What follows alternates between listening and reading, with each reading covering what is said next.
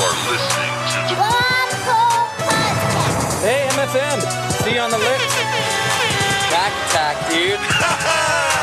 Bon Voyage! Hey, yo, homies, good. Slide down them big hills. You know what I mean? On the big, nice burgundy snowboard.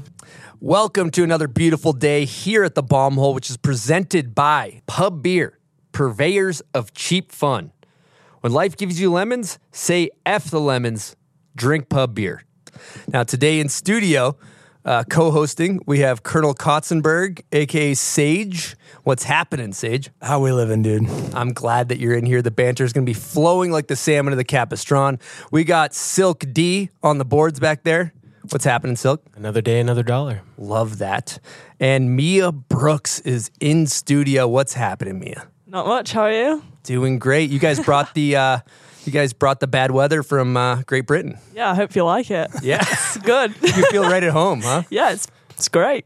So my question to you is, what do you think of Silk D's fit? It's, uh, This is great. Immediately I point think- the lens at me. I'll use one word, and I, I'd say jazzy. Jazzy. Jazzy, Jazzy.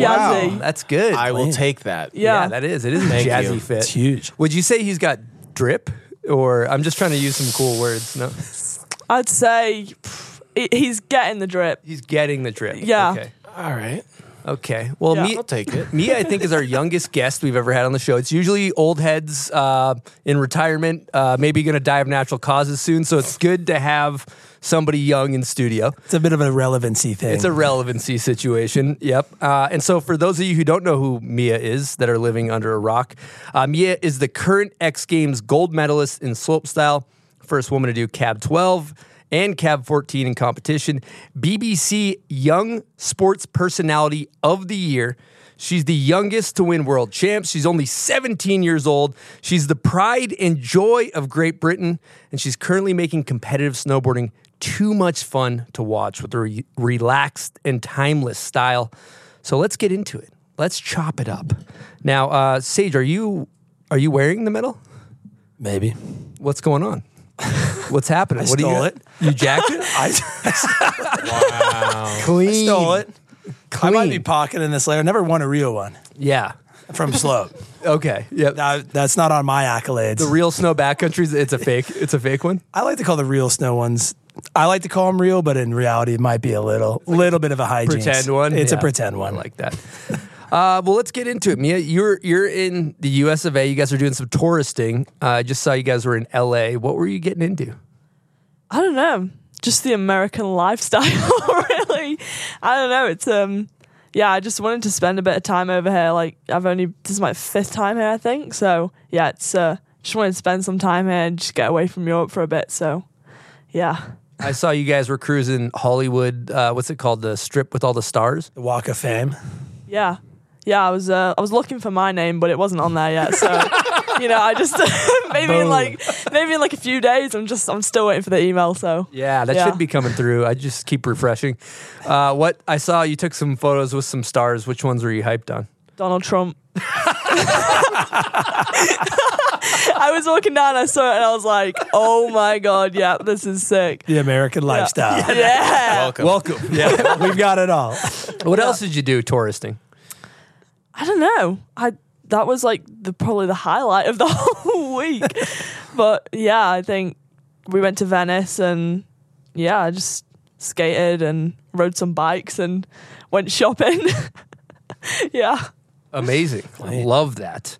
Yeah, it's good to see you guys just not in the mountains, just snowboarding all the time, but actually soaking it in at 17. That's important. Yeah, I feel like when you're traveling so much for competing, it's hard to take some time and just like actually see where you are. It's like Yeah. something as when you get older, you're like, wow, I've been to so many places and never been around like besides where the mountains are, wherever the contest is. Yeah. Yeah, it's uh I've done a lot for the time I've been alive. Racking up some accolades. Yeah. All right, huge announcement coming at you guys from the Bomb Hole. Now, Bomb Hole Cup registration is now officially live on our website. It's April 6th and 7th at Brighton Resort. It's always a good time, and be sure to sign up before it fills up because it fills up really fast. So get your spot locked in. I'll break down the event for you. So, day one is a bank slalom, day two is a park showdown. Now, the bank slalom is really fun because we got all different types of classes. We do vintage boards with boards pre year 2000 if you want to come race that old board off the wall. We do a split board race if you want to split board up, switch over, and then race down. That one's always fun to watch for the spectators. We do a beginner class. So if you're just learning how to ride and you can barely make it down the hill, come sign up for beginner class. It's a new one for this year. We're also doing a legends class, which is pros over 40 years old or ex pros. We have an industry class if you work in the industry, and then of course all different age groups from Grom all the way up to 50 plus. So it's a community building event. We like the whole community to come out, have fun in the lift line meet your homies, meet some heroes, and have a good time. Now, day two, we're doing a park showdown always a good time. We're doing a Grom class, an open class, a Legends class, which is the pros over 40, and then, of course, the pro class. Now, let me break down the pro class for you. We started off with mandatory 900s. For, so, the first five minutes of the pro final is mandatory 900s. You can't do a 900, just don't drop in. And right before we do the mandatory 900s, this year, it's a real sporting event. It's like the Super Bowl. We're doing a national anthem. So if you've got somebody with some pipes that can absolutely nail a national anthem, send them our way. We're still looking for our singer. We're also looking into military flyovers. We actually had some paperwork submitted for military flyover after the national anthem. If that happens, that would be amazing. Uh, kind of said it as a joke, but it might come to fruition.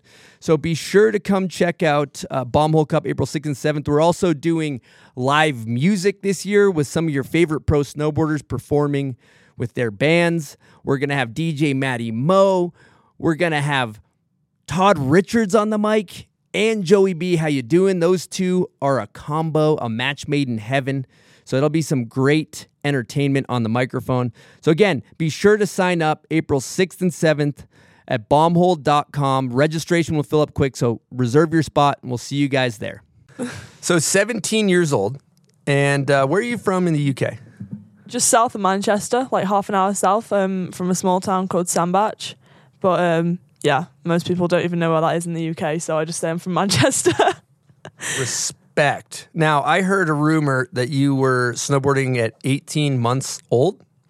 yeah, that's uh, true. True fact. You know, we've been joking about somebody front boarding the umbilical cord on the way out. She's the closest.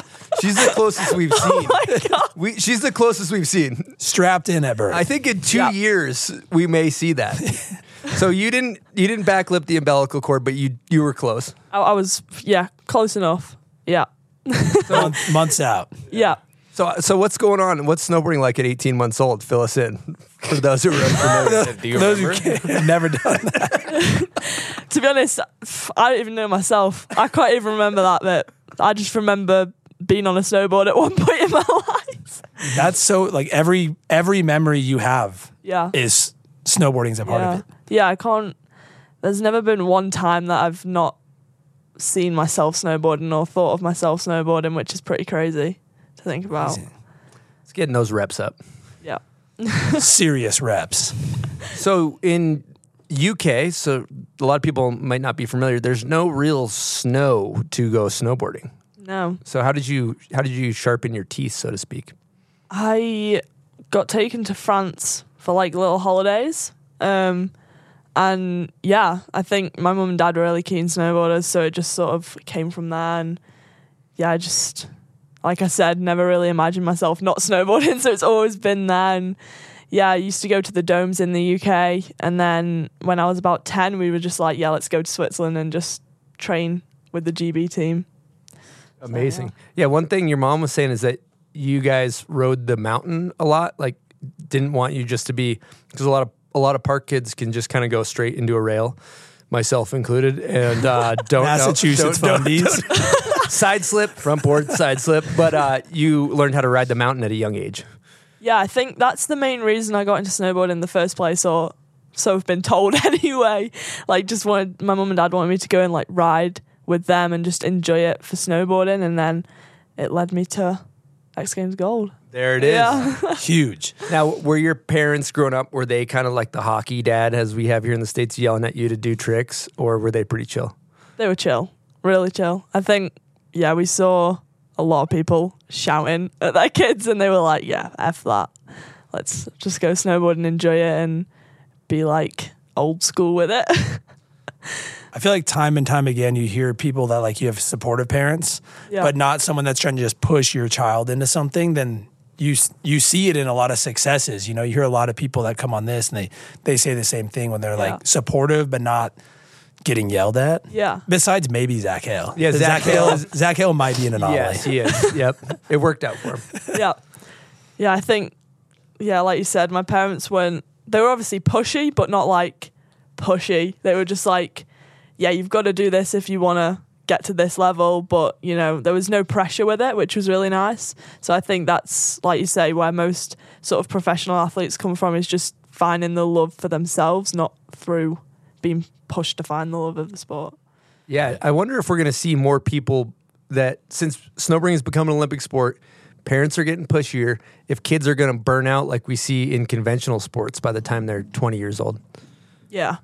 I yeah, I don't think I'll ever leave snowboarding, but I've seen a lot of people that were older than me at the time, they just drop it because they thought it sucked. And I would just look at them and be like, what the heck? Like, this is the sickest. That's amazing. I heard from your mom that, that if they were going to push you to do something, it was like a good method. Like your dad kind of hammered on you about a good method. Is this true? Yeah, this is true. Yeah, this is 100% true. Yeah, I was in Laax and I was riding down and I did a method like Nico Muller, like grabbing the nose. And I rode down and I was like, oh my God, dad, that was so sick. Did you see that? And he was like, don't ever do that again. Like, he was like, you've got to do it like Jamie Lynn in between the bindings. And he was like, if I ever see you do that again, he was like, you're not going snowboarding. And I was like, I was like, no, I want to keep doing them. so yeah, that's uh, I think that's the only time my dad's ever been like, you're never doing that, or you are doing that. And to be honest, it's not a bad thing. Yeah. That's amazing. That's good parenting. Yeah, Yeah. that is amazing. Differentiating the Mueller to the Jamie Lynn Yeah. method from a parent. That's well, that's that's amazing. And some people might say Euro method and the UK's in Europe versus, you know, I don't know if it, it's not an American method, but they called it outside the bindings Euro methods at the time. So kind of uh, unconventional for your geographical location potentially. yeah, I mean, I sort of had to do it, or else I wouldn't be a true. I mean, Brexit, but I wouldn't be a true European if I didn't do it in the in front of my binding. So It's it sounds like you got both on lock now. Mm-hmm. yeah. I reckon I could probably still do it between my bindings, but yeah, I don't choose to do it anymore. She might have actually gotten deported if she did it between Yeah. the bindings. I actually That's think, why I'm here now. I did one between my bindings. They were like, "Get out of the European Union. Why are you really in the U.S. right now? Yeah, it took a long time for her to get through customs, but um, Yeah. she made it, luckily. Okay, I think it's a good time to hit it early. We're going to hit a segment of the show called Run Through a Wall Trivia. Let me find the sound drop here. Here we go. Can't let her see the. Welcome to Run Through right, Wall so Trivia. uh, let me put these in front of you. Deep breath. There we go. Have you taken a smelling salt before? I've, I've never done this, so it's breathe or breathe, breathe, breathe. Gonna start with seven in a row. Just smell it. You might not have to do if you get them all right. You don't have to do a single Line up. smelling salt. Uh, and here's the deal, Mia, is that uh, these are free range, organic, um, grass fed smelling salts. They're good for you, and they're available at bombhole.com. And uh, yeah, so uh, you you count. She's got five seconds to answer every question. So you Yeah. can hit My like God. a five, four, three, and if you don't get it, you got to do a salt. Those are quick. And then I'm, I'm going to go right into the next question. Oh God. So this is this is you're on a game show right now, so no pressure. This where it gets serious. First question: Name one person that's a band member of the Beatles. Paul McCartney. That's correct. Name one person that is a band member of AC/DC. Angus Young. That's correct. Quick, quick, quick draw. What place did Sage Kotsenburg get in the Sochi Olympics? Oh wow! Oh no. Oh no! Three, two, Gold. Oh, wow! Oh! She got it. huge. Damn, you're a little over the hill. She doesn't Yeah. know that answer. That's well, good. I've, I've been on here before. Yeah, that's true. that's true. Who is the most famous street artist in the UK? Oh my God. Hint: It's oh okay. his his work includes a heart balloon. Five, It's either Stormzy. Is it Stormzy? close. Or Central Cee. Three. Oh, Banksy. Banksy? I've never heard of it. I've never heard of like most of these people. Over the hump. Yeah. See, he's, he's, he's washed up. So you pinch it, Okay. pinch it, and just ease it up to your nose. You don't need to go crazy. Just Like just that? yeah, Yeah, pinch just it. Yeah, it'll break. smush Yep. it. Oh, ease it yeah? up. Ease it up. Ease it up. Whoa! Okay. There we go. There it Next is. Question. Whoa! Okay. Holy shit! what famous pro snowboarder from the UK has a pro or had a pro model with aggression snowboards? Oh my god. Might as well just take it straight away because I have no idea. Tarquin Robbins. Dude, this is like, you know, when you nosedive surfing? Yeah. This is what it's like. That's actually a good name. Oh, she, I like the. Uh, she's easing into it nicely for the listeners. Uh, and then we have the next one. Who is the famous author from the UK who wrote Romeo and Juliet? oh, Shakespeare. That's correct. I studied that for my exams. So Nice. there you go. School paid off. Yeah. Uh, okay, and then we got what is the first book slash movie of the Harry Potter series called? Philosopher's Stone. Sorcerer's Stone. Oh, God, you guys are American. That's why. Yeah, I Is that think the it same- is. Is, Oh. it, is she? Who's? Am I wrong? I think she might think be right. she's- I think you need to think get you- I think you spelling might both be right. I think there might have been a yeah. there was a translation. There's- issue. Yeah, Yeah. that's uh, yeah, that's Google Translate messing that up. Yeah, the language barrier. It's a language barrier. There's a language Yeah, barrier It's a between simple the Yeah, language it's- it's barrier fine. situation. U.S. UK. Yep. Uh, princess Diana was the princess of where? Five, four. I'm going to say Wales. That's right. Is it? Oh, Wow. oh my God. Yeah, let's let's give it. a Uh, that was a complete guess. Shout out. Oh, this is a good one. I know the answer. Oh, by the way, Jules, uh, our GM, came up with these questions. So shout out to Jules. Um, what is Posh Spice's real name? Five. Is it not Victoria Beckham? That's correct. oh, Nice work. damn. Wow. All right. Uh, what's the famous cooking competition show in which contestants are challenged to make cakes, biscuits, patri- pastries, etc.? Great British Bake Off. That's correct.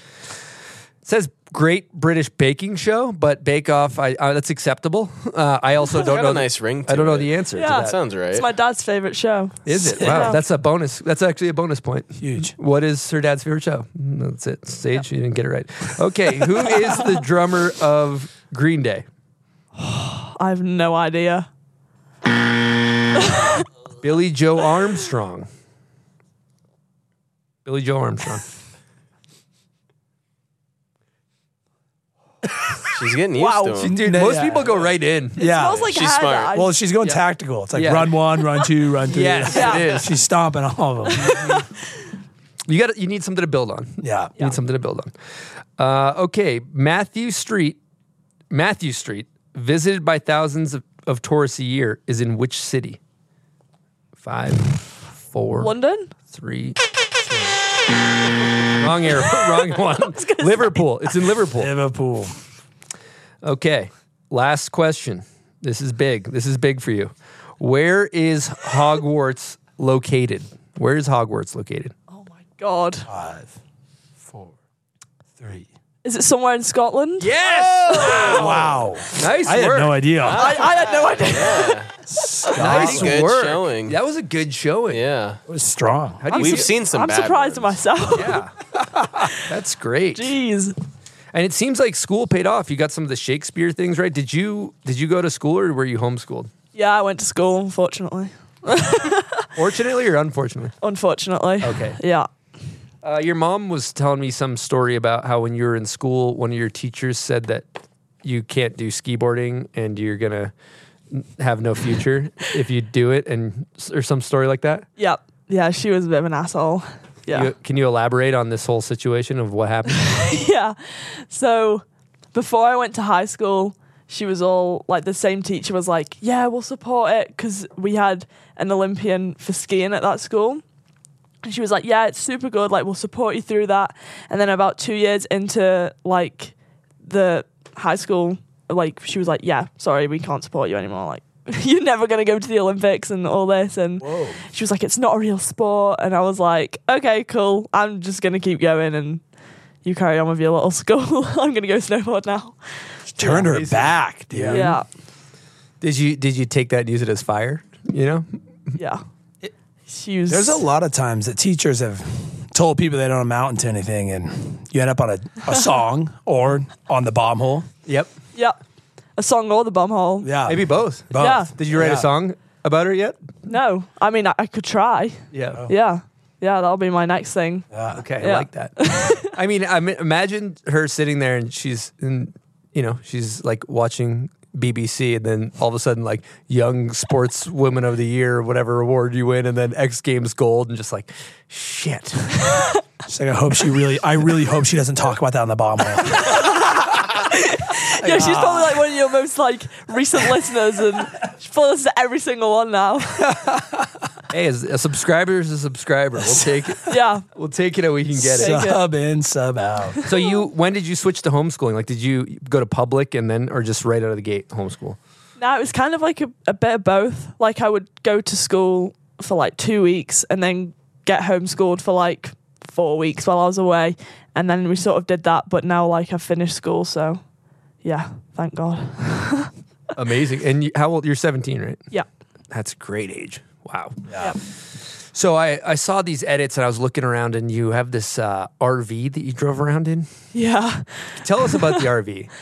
Yeah, that was great. I think we had a different one every season, and they were all like the same sort of thing, but they had different sort of like the inside was different. But yeah, they were just like sort of the cheapest way to get around and go snowboarding. But that's what I was known for for a while was living in an RV. Sick. I was watching the Laax Open and you guys just parked it at the bottom and you're just basically park it there for most of the winter. yeah, yeah. There was like a campsite, and we'd park it there, and then get the bus to the lift. I think it was like a five minute bus ride. It was nothing. So yeah, it was uh it was pretty cool. I would I wouldn't have given that up for anything. Yeah, and you were like playing music in there, playing the guitar. It seems Yeah. like a good Amazing. good living. It's amazing. Yeah, it was uh like I say, I wouldn't have changed it for anything. It was great. It was so sick. And then what about the gear? Let's talk about the gear situation because that's always tricky in an RV. You, you're, you're usually Soggy. talking wet boots, Soggy. soggy Yeah. situation, or are you pretty dialed in? I think we got pretty dialed in with the with the soggy situation. We'd like have to walk down to this room and they had like boot dryers and like we had to walk and do the dishes, which sucked, but you know. Yeah, because you can't have running water in your camper in the winter Yeah. because the pipes freeze. Yeah, we definitely we had two like of the guys on our team. They stayed in caravans one time, and all their gas froze and everything. So they all ha- like had no gas to heat their vans, and yeah, it took a bit of getting used to, but yeah, it was so dope. Yeah, I Living at the resort. heated blanket. That's Yeah. crucial. Yeah, I had a heated blanket. That was badass. I think I got it from like ten dollars. It was sick. Clean. That's insane. Uh, but then you guys also took it and drove all around too, right? Yeah, I think we used to drive it for like our holidays almost. We used to drive it there and back to England because it's like a day drive to get back to the UK. Um, but then, yeah, when it started to get a bit more serious and I was doing like the European sort of level competitions, we'd just leave it out there for like the whole season. Yeah. Your mom was telling me that during COVID, you just had to park it and then just leave it for like seven months or something, and you Oh, came back and it was all nasty. Or Yeah. what, what happened? Oh, with that? that sucked so bad. Yeah, we were in Livigno and we left it there and we were like, we'll be back in like two weeks, it's fine. And then we got home, bought a skate ramp because we got told that it was going to be like a month. And then after the month, we got told it would be like another month. And then that led to seven months. And then we finally got to go back. And my mum had left some potatoes in the fridge and they'd all gone moldy and it stunk like shit in that van. Bit Yeah. of a soggy potato situation. it's, yeah. it's a soggy potato scenario. If you've seen it once, you've seen it a thousand times. It's, you don't you don't need that in your life. It's a tale as old as time, is what it is. Yeah, that's so gangster. And then uh, your mom was also telling me that you guys had like an old Subaru Impreza back in the day. You guys would mob around. Yeah, I think we used it last season, but before that, my uncle had it. He bought it off my dad, and it was just sat in his garage. My dad was like, "Fuck it, we're gonna run it again." So we drove it all the way out, and it got there and lasted the whole winter season, and it was so sick. It was like the coolest car. That's gangster. So I, I don't know much about the European like contest scene and what mountains they're at. So are you are you guys driving from resort to resort for all these contests, or are you flying, or how does that work? Yeah, we used to drive. I think it's probably like the same as sort of like driving from Copper to Aspen, like that sort of vibe. Like not too far, but far enough to. A couple hours to each stop. yeah, yeah, From like Laax to like Corvatsch is an hour, and then there'd be one in like Italy, which is like not next to Laax, but it's like maybe three hours drive from Laax to Livigno. So yeah, we used to do that. So how did the the arc of your competitive snowboarding start? Because I heard from your mom that you maybe at like six or seven were doing snow dome contests. Yeah. yeah, how did that? How did it evolve from there? How, how was that situation? Yeah, that was um that was a pretty crazy time of my life looking back on it now. Yeah, we used to do like I think it was just like the in- indoor English champs and then there'd be a Scottish one and then there'd be like the overall British one. And I think my first one was in Manchester and I think I came like fourth in like the under 12s and it was so sick. And I remember being there and seeing all these little kids shredding and I was like I'm never going to be that good. like I think one of my closest mates now that films with me I think it was him. I hadn't met him yet, but I saw him drop in and there was a kink rail and he went onto the rail and ate shit so hard. And I remember watching him being like, oh my God, look at this guy. but yeah, I, yeah, it was, it was crazy. What were the setups at those like dome contests? Is it like rail, rail, jump, kind of like like you would a normal slope style, or Yeah, I think maybe the first one I did, it was like two rails, a jump, and then like a box at the end. So it was kind of like a normal slope style course, but obviously the jumps were really crap. Yeah. do you think like just doing those in the lit like smaller scenarios, like kind of just fundamentally, like you just like knew how to put a run together?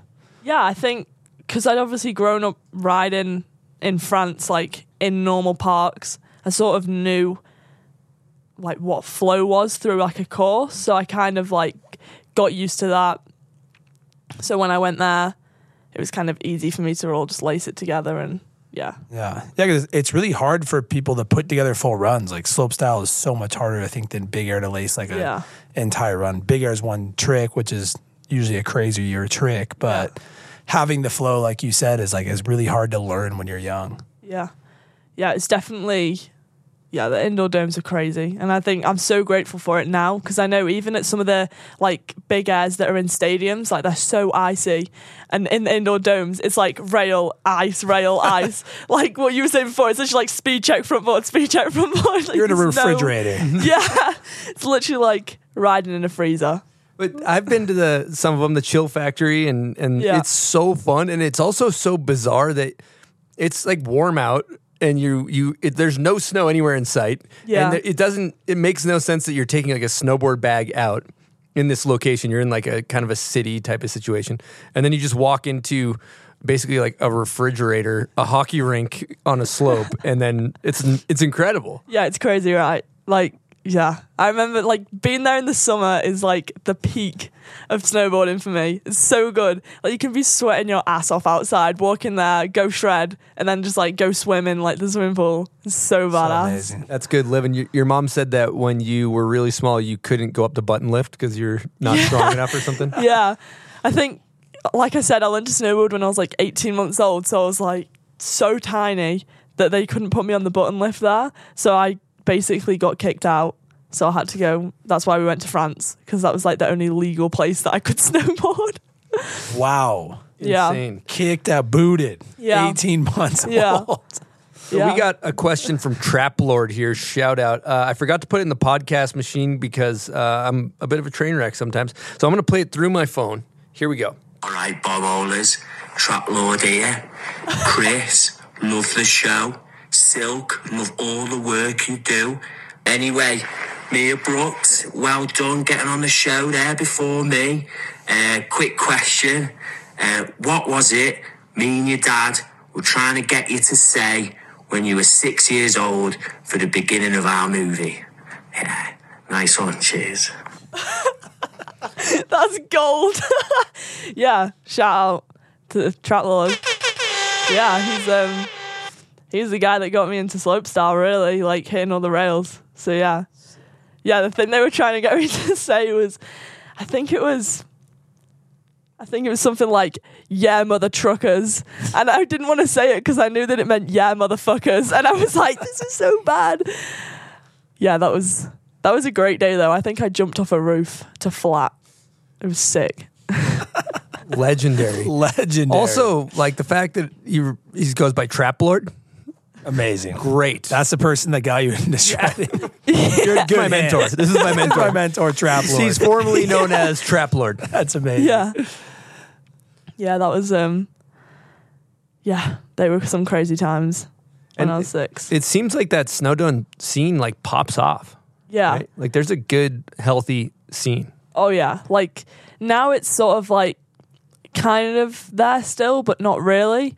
But before, when I was like super young, when there were like all the kids were there and there were only like a few adults, like it was probably like an 80-20 ratio from kids to adults. It was so badass. Like there's a whole crew of kids shredding. So yeah, it's uh, crazy. Now, since you've had some success in contests, when you go back and ride, are are people hyped these days?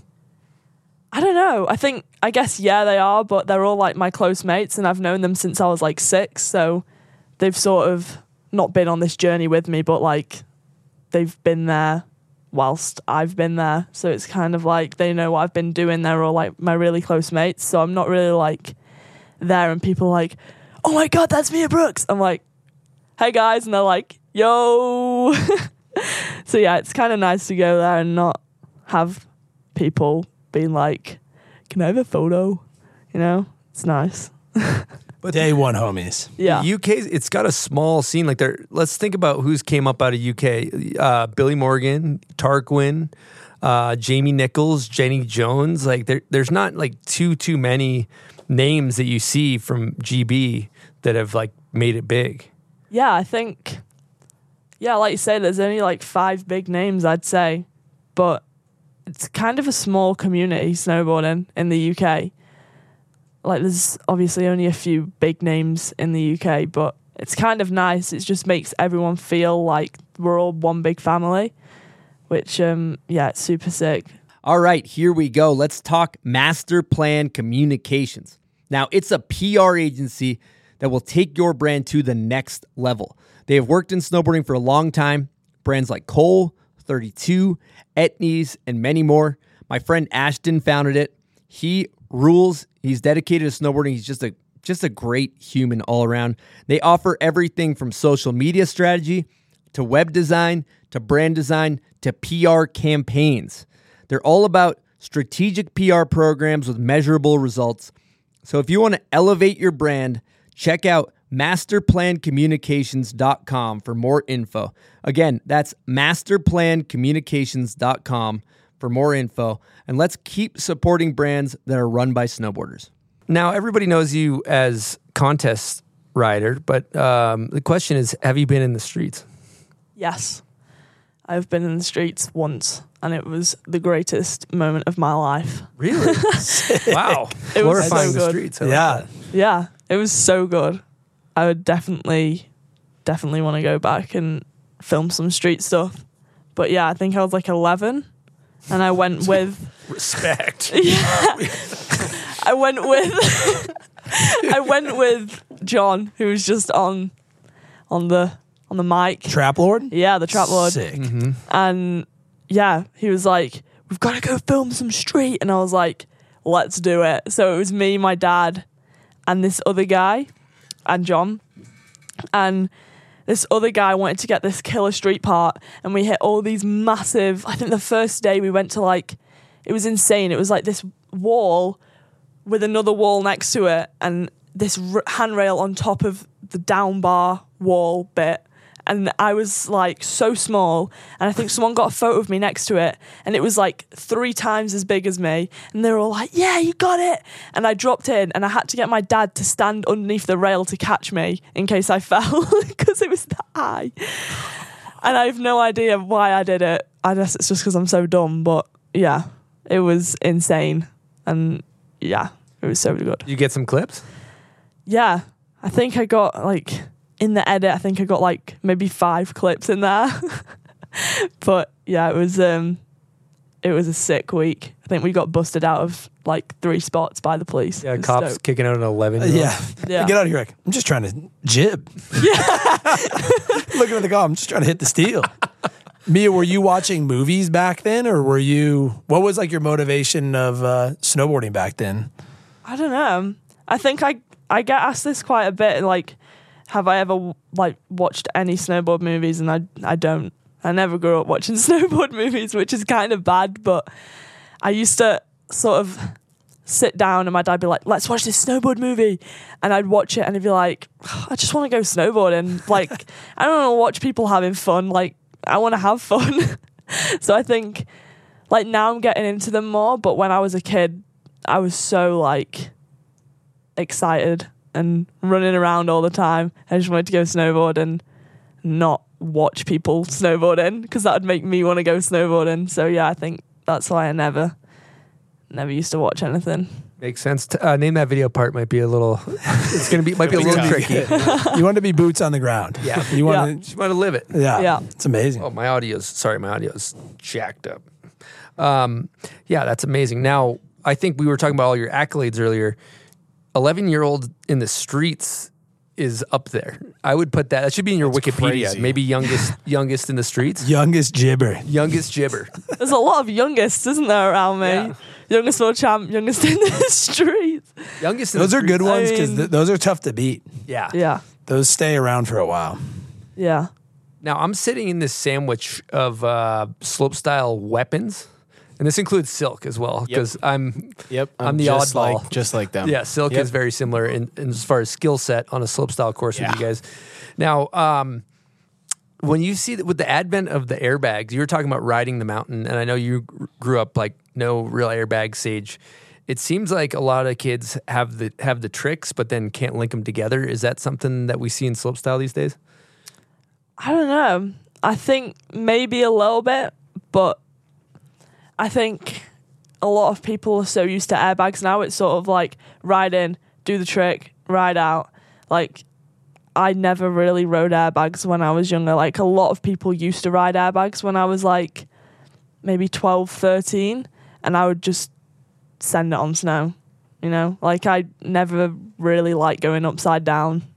Like I'd do backflips and stuff like that, but I used to hate going upside down twice. I mean, I still haven't now. I think I can do a double cork on an airbag and that's it. Like I, I hate doing double backflips, but yeah, I just, I never really had the time to go to an airbag. Like I'd just be on the mountain all day and riding all day. So I think it's kind of good that I didn't do the airbags almost because I feel like that's, it's important to learn how to ride two jumps or three jumps, not just one jump. But yeah, I think I'm start I'm starting to get into airbags now, and I think the way the sport is going, you do need them. Like Coco just did a triple, so fuck. I mean, I'm not going to try that on snow straight away. I'd die. you you look at the bag as more of like a tool Mm-hmm. than like I'm gonna go learn all my tricks in there and then just like take it to snow. It's more for Yeah. you like, cool, I can go maybe learn a specific trick, but I'm not gonna go like spend my whole summer doing it. Yeah, exactly. Like the 14 that I did, I didn't even try that. I just tried that on the day. I was like, fuck it, let's just try it and see what happens. like I learned the only thing that I've ever learned on a bag is back dub 10 and I tried it on snow once and like almost landed it.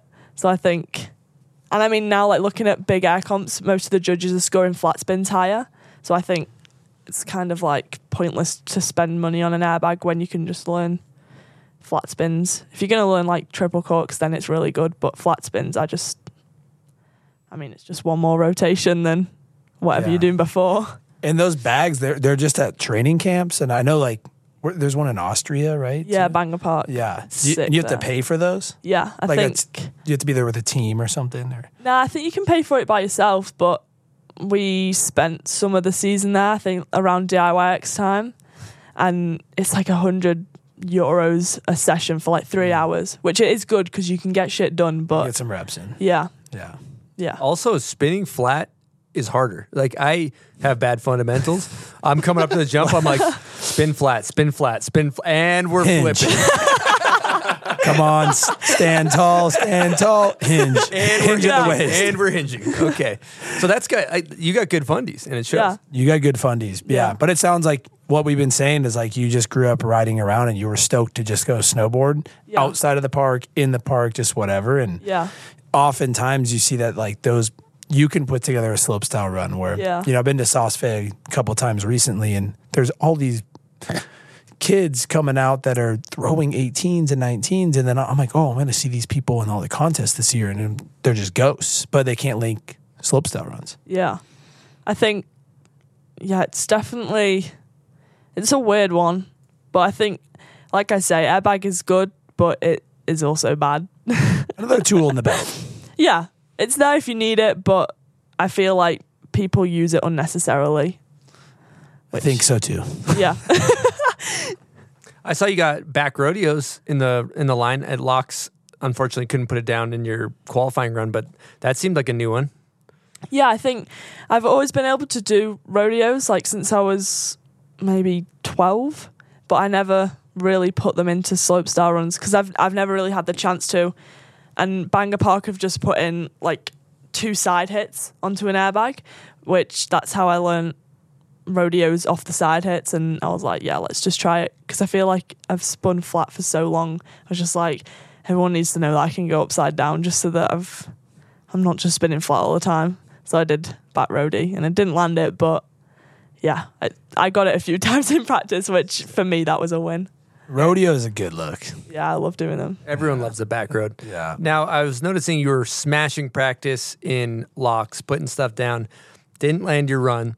Yeah, when you got to X, I mean, I, I got to know what's going through your head because there's the same angle side hit, and you went you went front three instead of back rodeo. Um, did you was that a conscious decision? Yeah, I think we saw the setup when we were in the airport, and I was like, I kind of want to just do something safe because I knew that I wanted to try a 14 on the bottom jump, and I didn't want to risk like falling on the side hit. So I would have done the rodeo, but I was just like, nah, I'm not going to risk it. And I think, I mean, I obviously made the right choice, but I think you did. oh, I'm wearing There proof of that thing There right now. That thing would look good on Silk D too. Yeah, probably would. It'd be a bit of a jazzy. It would be a bit of a jazzy. It might look be on too it. much. Jazzy gold. Yeah, it'd be a little Jazzy too, gold. Yeah. too jazzy. The Yeah. the front three though seemed like such a good one for speed too. Yeah. Because a lot of some people were coming up short on that second jump. Yeah, it was definitely. I think a lot of people were trying to go for the more technical tricks on the day, which I mean, I get where you're coming from. Like that was, it was a hard course, and if you were doing good tricks like that and you put the run down, like it would have been sick. But I think on that day, it was kind of like the speed was really shit. So I was just like, let's get a good run, get all the way to the bottom, and I was dropping like second to last, so I could watch what everyone's speed was, and it was tough. It was a tough comp. Now, your mom said that when you were in Laax, that you were said, "I'm going to go to X Games and I'm going to win." Yeah. I think I yeah. I think I woke up every day since last X Games and I was like, I'm gonna win. And yeah, I mean, I did. So I think I should be like a like a fortune teller now. I manifested the win, not gonna lie. Did you did you truly believe it? oh yeah. Like I obviously concussed myself. Or not concussed, but like really badly hurt my head at the last X Games. And then I woke up the next day and I was like, fuck it, we are winning the next X Games. And I woke up every day and I said that. I know it sounds kind of corny, but I was like, I'm winning it. And I got there and I was like, I'm going to win it. And I don't think once throughout that whole past year I doubted myself of winning it, which is kind of scary thinking about it. Like, I kind of just told myself I would win and I did. Wow. It's powerful. It worked. Yeah. But yeah, believing in yourself is huge. Like Yeah. just believing that you can win is like a lot of people can't get past that mental part. Yeah. I've definitely had a lot of like not bad times in believing in myself, but sometimes I've been like, fuck, I suck. like them days where you're just like, oh my God. But yeah, this is the first time that I've ever believed something and it's like truly happened. I would say that watching your run and watching your body language and the way that you rode, you went three runs. You could have won with all three. You laced everything on every fucking run. like to me, whatever you did worked because you you look so relaxed on the course. Yeah. I don't know what it was. I was just vibing. I was just having a good time, and you know, I wasn't gonna let anything get in my way mentally on that day. And yeah, it was a crazy day that day. It was amazing, amazing watching. That was It like was fun. seriously watch like right when you dropped in, you laced your first rail section. I was like, it's game over. I was like, this is like too much confidence. This is insane. It's crazy though, because when I first got there and I was riding the rails, I was like, fuck, my rails here suck. And it took me like the whole two practice days to figure out what I was doing on them rails because it was such a tight course to figure out. But yeah, once you got it laced, it was it was a good time. Now, uh, we got a Patreon question. I think you already answered this on our group chat, but for those who didn't listen to group chat episode seven, uh, he asked, shout out to our Patreon members. We appreciate you guys. Thank you so much. Ben Barbie wants to know, Mia, got to know what was playing during the X Games slope style winning run. I think I think it was Anthrax. It was Anthrax got the time. Yeah. Wow. Yeah. Strong. Yeah. Credibility on the rise. On the rise. Credibility skyrocketing right now. Sto- Mia's stock going up. Mm-hmm. Now you got a few patches on your pants at X Games. I noticed. Yeah. What bands we talking on there? I think on my ass I've got Anthrax. On my leg I've got Foo Fighters, ACDC, Megadeth, and Metallica. Woo. Yeah. It's a good mix. Again, stock Again, Yeah. on the rise. stock on the rise. Let's get Ronnie Hale analyzing this stock right now. Then you, you can get in on the ground level, early investment. Get in now. Mia's stock is going up. Well, it's refreshing in in a world of, I- you know, quite frankly, like competitive snowboarding lends itself to a lot of different genres of people. Some of which treat it like a very serious sport, which it is when you're doing triple corks and double corks and twelve sixties and all this wild stuff. It's gnarly competitive, and it's very refreshing to see your approach that to, to put a little more punk rock back in snowboarding. Yeah. I feel like I'm just trying to make snowboarding like the 90s again. I look at that and I'm like, it's so dope. Yeah. Good on you. We got another Patreon question. This one's from Benny Pellegrino. He says, How did you get such amazing style? You're such a breath of fresh air from the tech robots the contest world has been producing.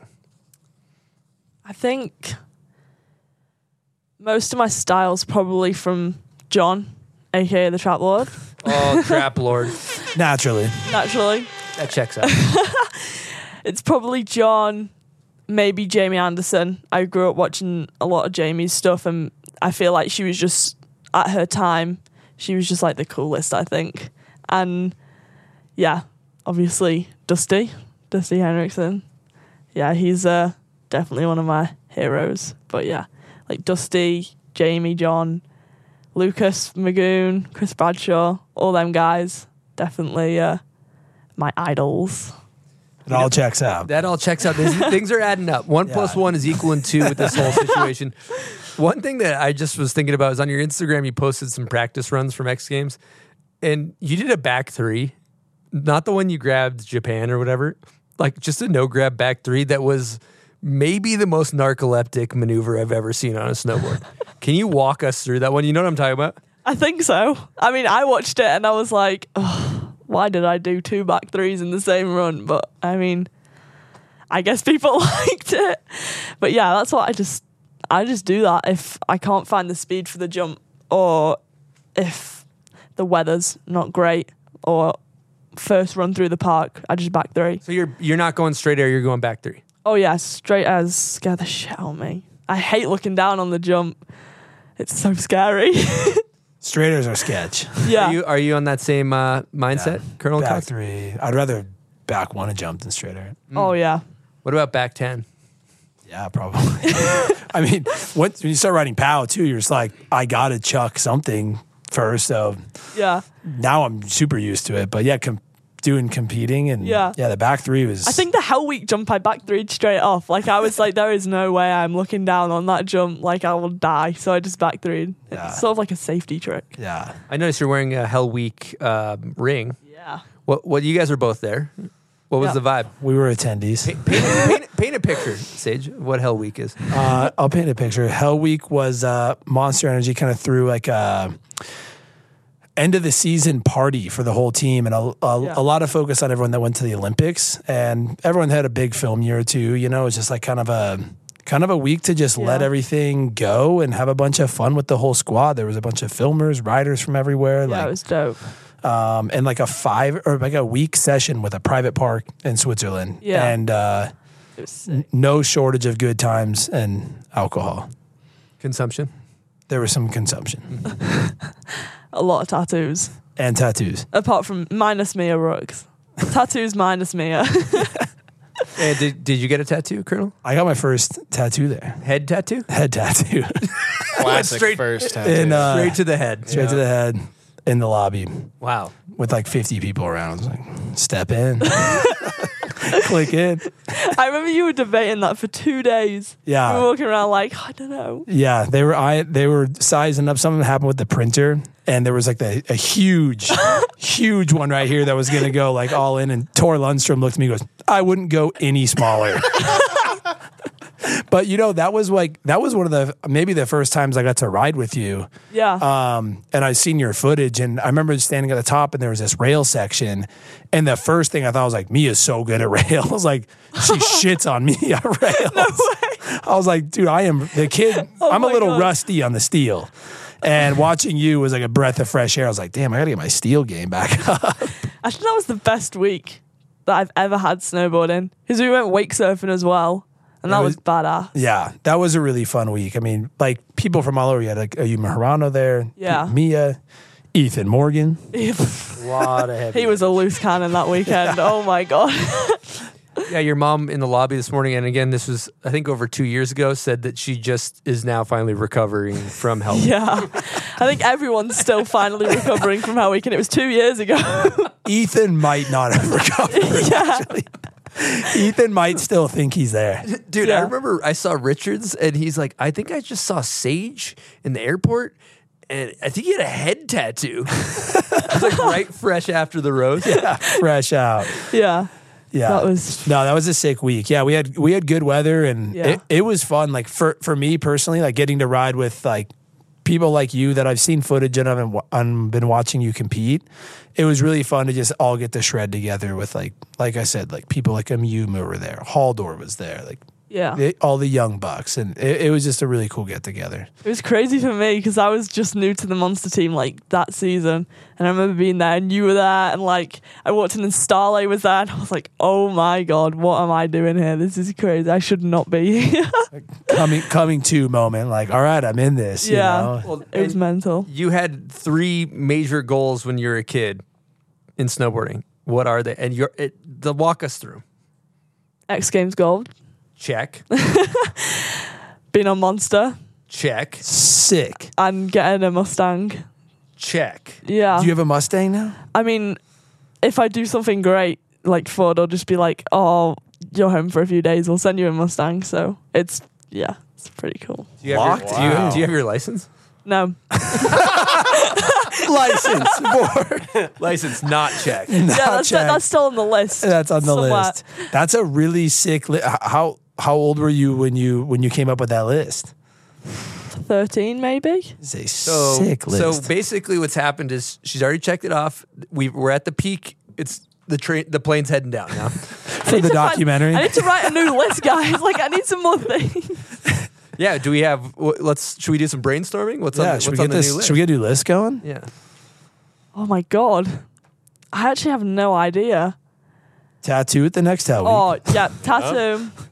Tattoos on there. Hang on, hang on, hang on, hang on. I got a guest question from Mark McMorris here. Oh, And it's actually okay. it's Whoa. very similar to what we're actually asking, so I'm just gonna have him ask it. Here we go. Mia Brookes, Mark McMorris here. Massive fan. It's been a pleasure sharing some slopestyle courses with you. I want to know an event that you have been to which you've yet to win that you would love to win. Cheers. Ooh, I think maybe Laax Open. Ooh. I think Laax Open. But oh my god, that's crazy that Mark McMorris just said that. It's an honor to ride slopestyle courses with him. Holy shit. Mark Mick knows how to put it down on a slope course. Oh yeah, it's been insane watching him ride at X Games as well. Just laces it. Something like with the X course, like what you said, you kind of took a while to figure out the rails. Like Mark has figured out that course so well, and it seems like you really are like flowing through it now.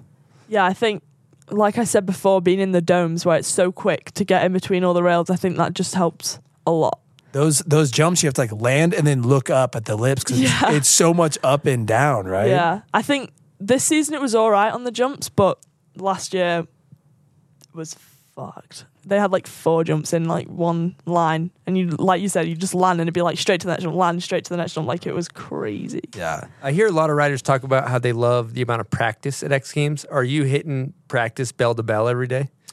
Um, yeah, I think I did all the practice, but apart from the big air practice, which was straight after slope, and I was just like, "Fuck it, I'm going to gonna go not party, but I'm gonna go sleep." and I was so tired. Catch some Z's. Did you Yeah. lace run before the finals, or did you wait to bust cab twelve in your finals run? I did. I think we had like two hours practice that morning, and it was on sleds, so it was super quick. So I did twelve and a fourteen in that whole practice, and then I was after the fourteen. I think we had like twenty minutes left, and I was like, I'm just gonna leave it now. And Yeah, end on a high note. yeah, Do you like to piece together your run and land the whole entire thing in practice and then like step away? yeah. If I if I haven't landed a whole run, I'll be like, oh no, this is not good. But if I've landed it, I'll be like, okay, we can kind of just chill out a little bit now and do my thing. Yeah. How about when you first show up to a slope course? Like, what's your, how do you like, how do you break down the rails and the jumps and what you're going to do? I think like me and my coach both have the same sort of like vibe. We sort of just ride through, maybe like do two or three laps through, just hit the rails, get used to all the rails, like figure out what rails I kind of want to hit. And then after like that two or three runs, then it's like, okay, we'll just start to piece it together. But I just go out there and have fun. I don't really see it as a competition. Like when I dropped in for X Games, I was like, oh, it's just another lap through another course. Like I just pretend that I'm riding with my mates and having a good time and filming. Usually when you end up doing really good. Yeah. Yeah, that's nice. I also heard uh, there's a mantra on your helmet that we need to dive into. Yes. What does it say? It Says red rum. Yeah. Now, is that uh, the movie with uh, Jack Nicholson, The Shining? Shining, is that a yeah. Shining reference? it is. Yeah. Sick. Yeah, it's uh, murder backwards. Yeah. So I say that before we drop in. If I, I think we first started saying it at Kreischberg last year, and I wanted to try twelve on the jump, and Mikey looked at me and he was like, "Have you ever heard of this saying, like from The Shining, red rum?" And I was like, "No," and he was like, "It means murder backwards, and we're gonna go fuck shit up." And I was like, "Okay, cool."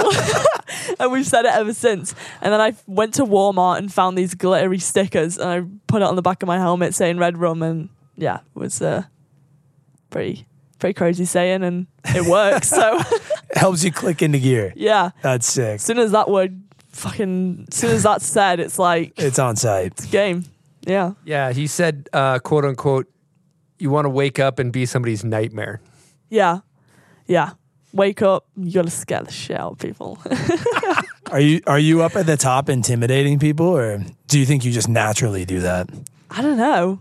I do I do I intimidate people? The, the anthrax patch on on the pants that would probably scare some I'm going to be honest. sure. I'm, I'm currently I'm mildly intimidated. Okay. Mildly. wow. Shook. Okay. Shook. shook right now. Yeah, I don't know. I feel like I try and make the vibe good up there, but if I intimidate people, maybe maybe it's my fault that the vibe's kind of scary up there. I don't know. Like, have you guys noticed a vibe up here? They're like, yeah, it's you. Have you looked in the mirror? just- let's look at a couple facts here. We have anthrax in the headphones, red rum on the helmet. We got all metal patches on your gear. Shaking in your boots Yeah, if you're that's dropping intimi- behind that's me. intimidating. The, and you're just lacing runs. Fuck, I never thought it might actually be me. Yeah, it might be you. I just I just thought it was everyone being nervous up there, but it turns out it's actually me. Have you Ever thought it's actually you? Turn around, look in the mirror. It's you. Yeah, Uh, I mean, look at the flame beanie, the, the flame toque, as they say in Canada. That thing's hitting. yeah, I got this in Silverthorne, I think, from a skate shop. I tried it on the mirror and I was like, hell yeah, I'm getting that. Yeah, the fits have been hitting. I noticed cowboy hats in heavier rotation. Yeah. That's actually at home right now. I couldn't fit it in my bag, so my dad had to take it home. Cowboy hats not in the U.S. Actually, had to Yeah. check a separate board bag specifically for the cowboy hat. What's in this? Is there anything we should worry about? Just a cowboy hat with red rum. on the yeah. That was a that was a strong statement. I actually can't believe that I did that. Yeah. It's kind of an idiot move, but it was a funny one. Let me tell you something. Sage and I are pulling inspo right now from this vibe. Yeah. You know. Don't. I'm gonna. I might be at Brighton in a cowboy hat tomorrow and anthrax hoodie on. Pow day. Red rum face tattoo. Holy yes. So you're that seven. should be my first tattoo. Yeah, yeah, you're 17. We've no, decided. no tattoos. Yeah. I want one so bad. Silk D does tattoos. Yeah, I just started learning. I've been practicing on my leg. Doesn't look too bad. They're not bad. You could you give me a tattoo if you want. And just don't tell my mom. She I don't think they can hear through this. okay, cool. Yeah. yeah. You're in the clear. Yeah, what do we got? I know you got an uh, agenda for some tattoos. Yeah, I don't know. I've been drawing some that I want to get, but I feel like people are like you need to take some time to think about what you want. But I don't know. I feel like I just need to go for it. I don't. I think I'm a bit of an overthinker. So if I don't think about it, I mean, what's the worst that could happen? Let's get silk, silk on the ink right now. Yeah, fire it up. Should have told me. I could have brought my stuff. Yeah. So we got red rum, uh, giant Check. rose behind the ear, yeah. The XL one. Yeah. the XL version. We'll do the other side of your head, Sage. Yeah. we'll do the Maybe other I should. I side. should just get the bomb hole tattooed on my back. That's a good idea. Yeah, I like nice. that. Big Uh, globe. Yeah, Nate yeah, Bozung yeah. has bomb hole a bomb hole logo on his face. So yeah, yeah. that's that's pretty, Sick. pretty mild. as Sign me far up. Yeah, that's as- clean. So well, Silk will get you dialed in on that. yeah, I got it. I also heard you're big into uh, horror movies and things like that. Definitely not. No, You're not? no. Oh my god, no way. Okay, that's so I got some false intel, fake news. Who who hit you Mikey with that? did. I feel like I feel like Mikey likes horror movies. He likes them. You I, don't. I hate them. Yeah, she loves him. Yeah, I so have to good. like Yeah, them. you I have talk to like about them. him. Yeah. Nah, I think feel like the only thing horror that I've watched is like. Have you guys watched American Horror Story? Yeah. Yeah, that's like the only thing that I've watched. That's it's not really scary. It's just gory. I don't mind gory stuff, but anyone that's in like a mask, Not down for a that's mask. fucked. Sketch. Apart from Sketch. Slipknot, Slipknot, that's okay. Horror movies and people in masks, nah. Are you fucking with Slipknot? Oh, That's I've- intimidating. That I'm actually more intimidated now than I was earlier. I don't know what's come over me. I just listened to one of their songs one day and I was like, I don't know if I like the screaming. And now I'm just like full blast on my headphones all the time. I love them. That's. Slipknot will get you into gear. You see the like the drum solos where they had that the thing that went in a circle Nah. in Slipknot. You gotta hit No that on YouTube. I was watching Joe, is it Joey Jordison or whatever his name is from Slipknot? And he was like going for it on one of the songs. And I was like, yeah, that's sick. Slipknot will kick you in into gear. Yeah. Are you familiar with uh, Rob Zombie or White Zombie by any chance? I know of the name, but I don't think I've, I don't listen to any of their songs. What's the track?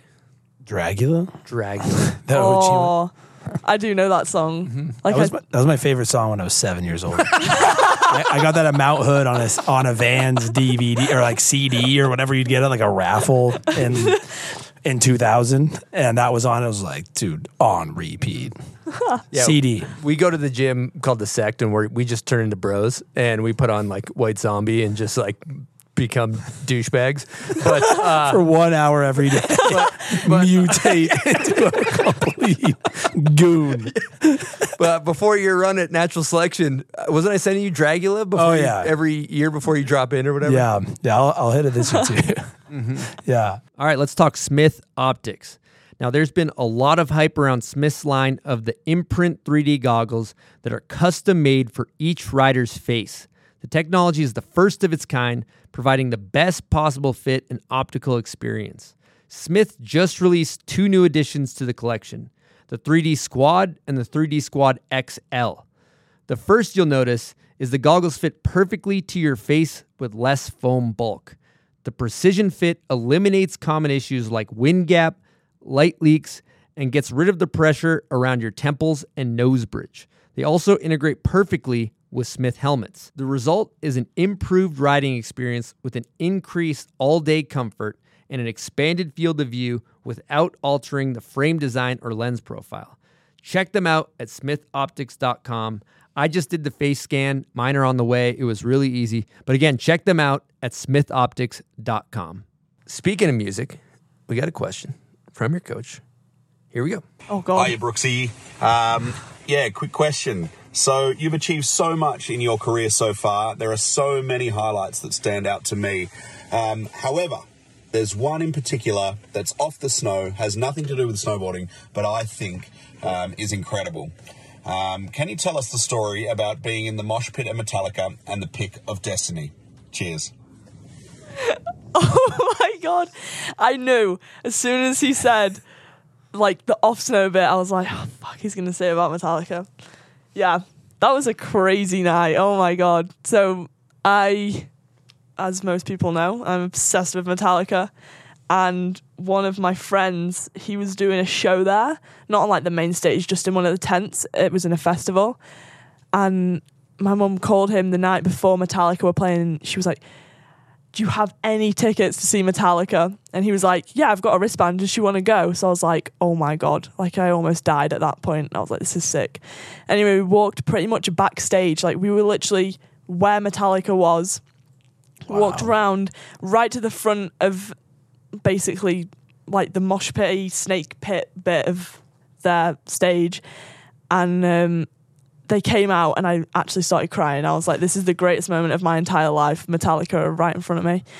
And um, this mosh pit opened up behind me and we ran to the front to get away from the mosh pit and I was even closer like we were literally right next to them. It was insane. And they were playing all their songs throughout the night and it was like the coolest moment of my life. And then they started getting all these guitar picks off their mic stands and they were throwing them and I saw this like golden pick fly round the front of my face. It landed on the floor.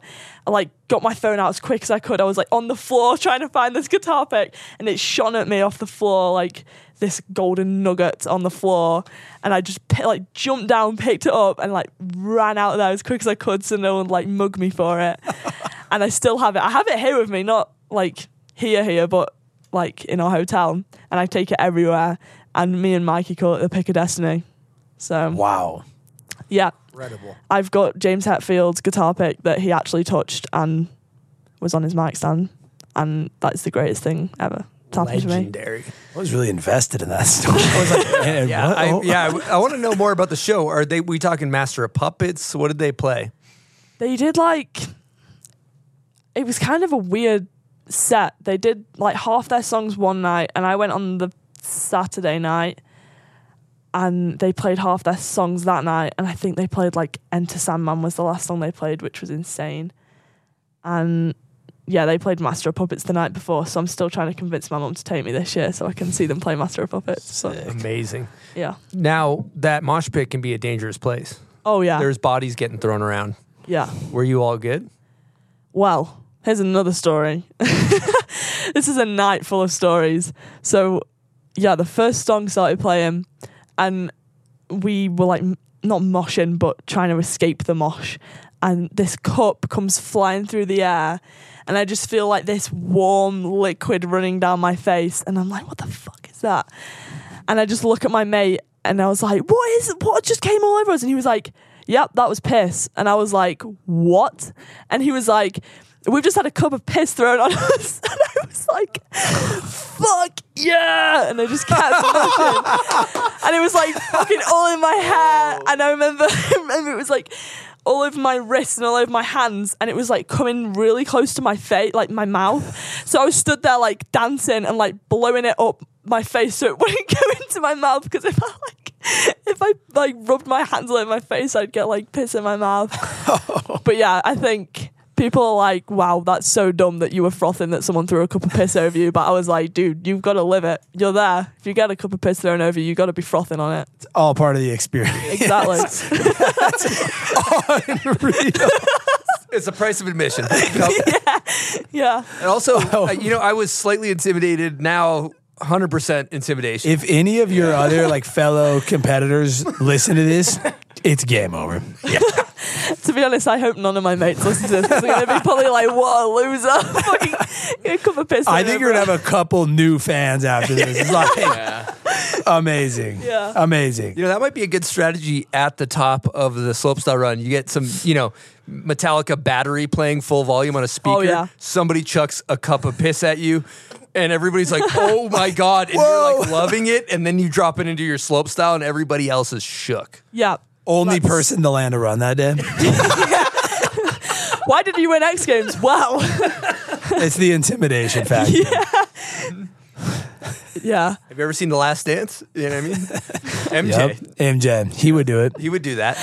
Yeah. He would definitely do it. Wow, that's good stuff. Wow. Incredible. I heard that you found a keen liking to metal at an absurdly young age. Like you're, when you were five, they started playing ACDC or something. Yeah, I found it was actually in the RV. We found, I think my dad's mate used to be obsessed with ACDC, and he gave him this CD, and I found it in the van. But it was like we had a, a pull down TV, and we put it in there, and I just saw a video of Angus Young playing on the stage, and I was like. Oh my god, why have I not been listening to this music? I think I was listening to like Lady Gaga and stuff like that. and then I started listening to ACDC. I think maybe like five months after that, I started playing guitar, and then yeah, took off from there, and now I'm now I'm getting pissed thrown over me at a Metallica concert. There are levels. yeah, yeah. It's a natural evolution. Yeah. It's a natural evolution. Wow. Wow. So, what's your what's your vibe with the guitar? You're, I heard you're get really good at it. I try to be humble, but yeah, I do do like to play guitar. kind of ripping the guitar. good, yeah. I mean, I wouldn't say I'm like great, but I'm like I can make my way through a few solos, like Metallica solos. I think I've got like eight guitars now, which it's one too many, but fuck it, we still buy them. And you can hear a song and just play it. Sometimes, if it's like a Megadeth song that's like insane, probably not. But if it's just like a chord song, I could probably figure it out. Yeah. Amazing. Impressive. I love that. And something I heard was also that you smacked your head, had a pretty bad injury a while ago, a little bit of a recovery process, and the guitar kind of helped you through that. Yeah, I think at the time I had like two electric guitars, and then my mum bought me acoustic guitar, and um, yeah, that really helped me to get through it because it was just something that I could do and just take my mind off the fact that I had a concussion. Because it wasn't even like a physical like you couldn't it wasn't physically stopping me but everyone was telling me that I couldn't do stuff which it just sucks concussions for that sort of thing. So the fact that I had my guitar was like a proper lifesaver I think I would have lost my mind Maybe rewind and let's let's talk through what happened when you smacked Dome. Yeah. It was actually funny, like how it happened. I was so dumb. Like I was riding into a jump and at the last second my brain was like, Yeah, let's not hit this jump. So I pulled out of the jump, caught my edge, like hit my face straight onto the snow. And like I think I pretty much made it up to the like end of the takeoff of the jump. Like it, I was that f- like fast going into the jump. It was on Corvatsch last jump. Mm. Like yeah, it was pretty insane. I think I was knocked out for like like I was knocked out, knocked out for like maybe ten minutes, but I can't remember anything for like forty minutes. Like it was insane. I just remember waking up in the hospital and there were all these people around me, and I was like, "What the fuck is going on?" That's a heavy one. When was that? I think it was the year before Hell Week, so I would have been like thirteen, maybe. It was a like maybe twenty. It would have been twenty twenty one because it was the year after lockdown. So yeah, it was. It was an insane year that year. Everything that happened. Heavy. Were you pulling out because of speed? yeah, like that's why I was like, it's so dumb. Like it's oh. kind of funny because I was just like, why the heck would you just pull out with a jump? And I had enough speed as well. Like the amount of speed that I carried after I'd eaten shit. Like Took I you to the definitely top of the lip. Yeah. That's a worst case scenario. Yeah. Yeah. That's a heavy one. So that seems like thinking about concussion recovery. When you smack your head, you know, I've done a bunch of concussion therapy and stuff like that. Like you want to use your brain, and I bet that the guitar was a really good thing to retrain your brain. Yeah, I think it was. That was one thing I was kind of scared to lose. That was like, because I'd never had a concussion before, so I didn't really know how it worked, and I was like, oh my god, what if I forget some things, like how to do some things? So I think the fact that I carried on with my guitar and sort of remembered how to do that was uh, that's what helped me a lot as well because I knew that everything was going to be all right as long as I could remember how to play guitar. How long were you off the snowboard for?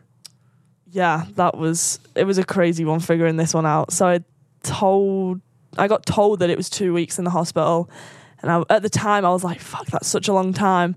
But then after a bit of realization I was like that's not so bad. And then I got back home and the GB doctor was like yeah, it's going to be 3 months off like with nothing. Like you can no snowboarding, no skating, no surfing. So yeah, it was literally three months without doing anything. So I was just stuck at home, bored as hell. Ripping guitar. nothing. Yeah, yeah, pretty much. But yeah, looking back on it now, it's kind of like it was a learning curve, and you know everyone probably has to get some sort of injury like that at some point. So you just got to not let that get in the way, really. Did you find when you came back you were like so motivated that you were like, let's let's learn stuff again, or were you like timid kind of going into it? I don't know. I think I was a bit of both. Like, I was kind of like, yeah, I don't really want to push myself too hard just yet. Like, I was kind of scared. But then at the same time, I was kind of like, yeah, let's get back into this as quick as possible. I think it only took me like two or three weeks just to get back up to where I was usually at. And yeah, I'm super grateful that it wasn't anything mentally blocked from what happened. But Are you back to feeling good? yeah, Nice. Yeah. it's Love that. Love hearing that. Now, um, you know, we had a lot of talk about music, so I think it could be a good time for you know what segment, Silk D. I think it might be time for name that video part.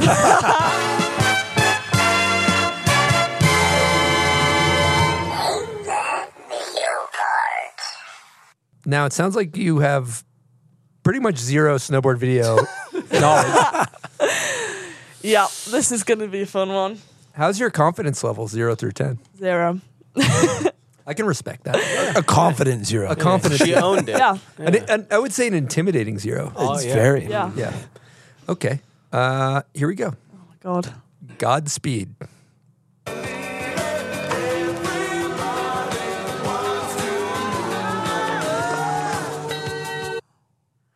I have no clue. Maybe you could do a phone a friend.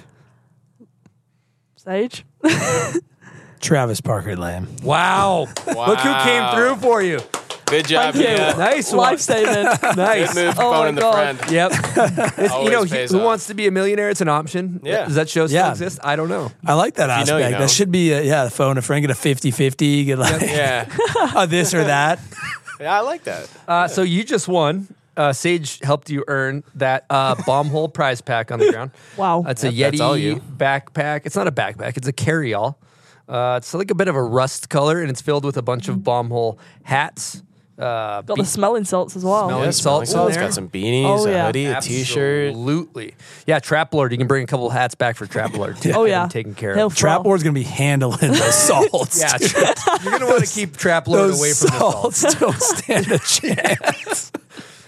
Trap Lord actually has a no smelling salt left behind foundation where he just obliterates smelling charity. It's a charity. It's it's for a good cause. It's for a good cause. Okay, part two of name that video part. This is for our listeners. Thank God Mia doesn't have to do this one. um, and if you know the video part, comment on the photo of Mia when the episode comes out. That's where we pick our winner, and you'll get probably a dog shit prize pack from us. It's stickers. It's stickers. Yeah, I, I don't. You got to talk to upper management. I don't know how this all works. Okay, here we go. No house stepping. When I release the funky weapon like ricochet, ping, ping, ping, I make the fans feel it. Even Okay, thank you guys for playing. Name that video part.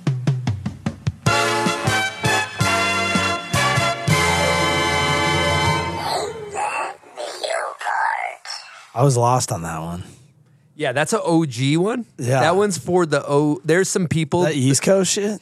I can't give too much away, but uh, let's just say it's some OG royalty. Yeah, but it's uh, I'm stumped on that one. yeah, uh, it's kind of maybe before your generation. We'll say. Um, you know, we got two great.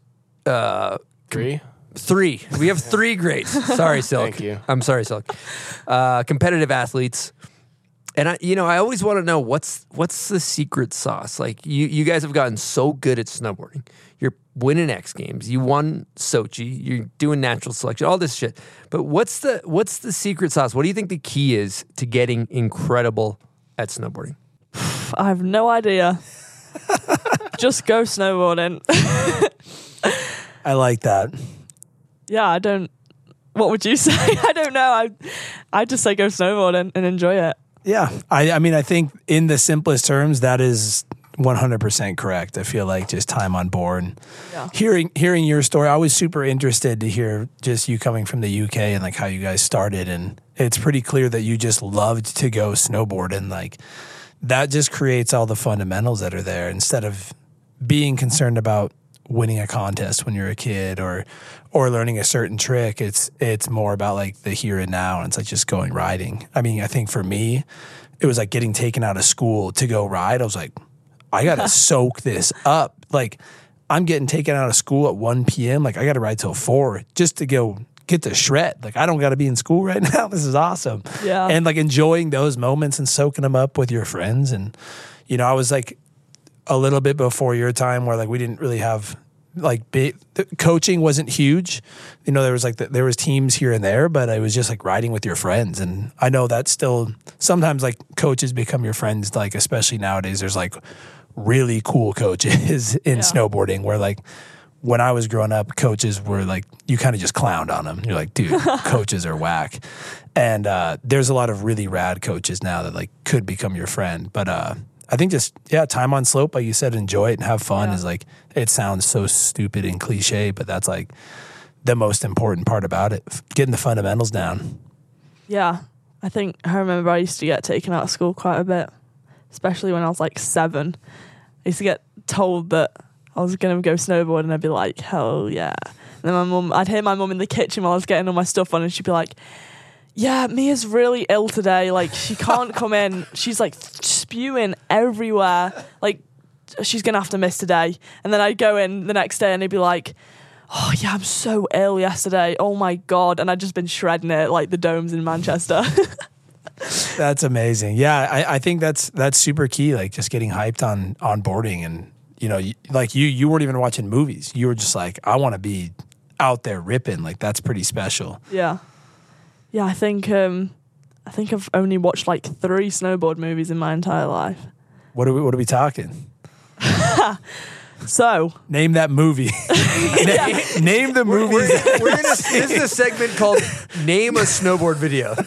Anything. yeah, It's the first one ever. yeah. Welcome to Mia Brookes's Name That Movie. So I Name a movie that Name any movie with snowboarding in it Yeah. that exists. I think is it Re- Resonance with Nick- Resonance. Resonance. Wow, core score is going Yeah, up. that's Okay, huge. That's good. Yeah. Yep. I remember I used to watch that on repeat for when I was like seven. That's the only movie, I'll admit it, that's the only movie I watched when I was younger, snowboard movie. And I used to get hyped, especially on Brandon Cocard's part where he's in the streets. And Cocard. Nico- Wow, yeah. credibility. Now it makes sense. Yep, stocks Everything- rising. Stocks rising. She's not missing. She's not missing. Intimidation's still high. still high. I think after that, I went through a phase where I absolutely loved Danny Davis. He was like my favorite snowboarder. I think I watched, you know, this is Danny Davis. It was like Burton Snowboards did like a whole, they did like one for Mark McMorris, I think, maybe one for Terrier. And it was one, he went to like Japan with all like Red and all them guys. And then it finished with him at X Games. There was that one. And I used to froth off that one. And then probably Beyond Medals. Yep. Yeah. You know what I think you'll love? 9191. Ooh, yep.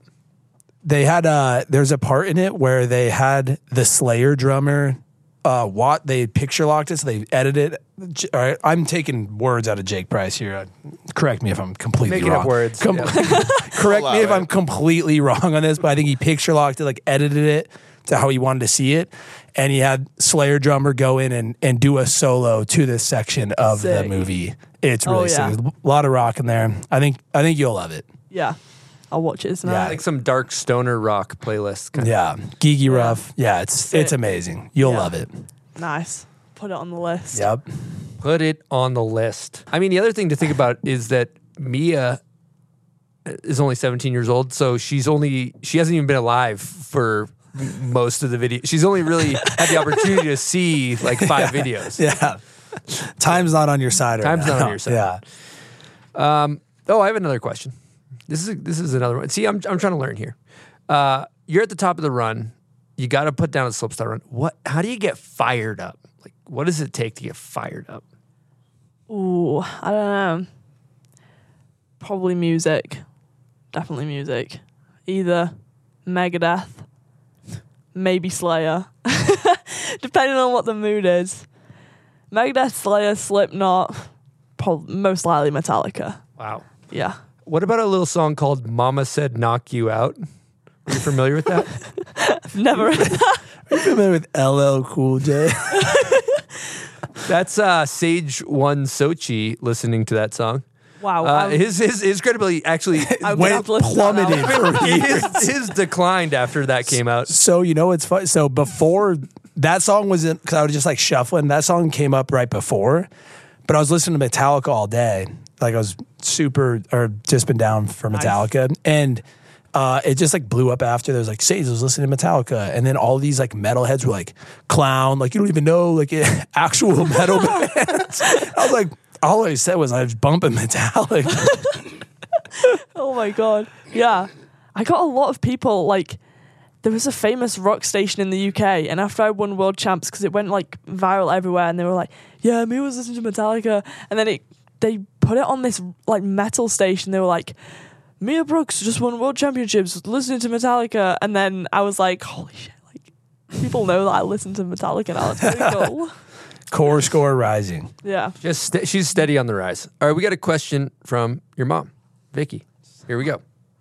Hi, Mia. Quick question from Mum next. Obviously, you live and breathe snowboarding and playing your guitar. So, if you were asked to give one of these up, which one would it be?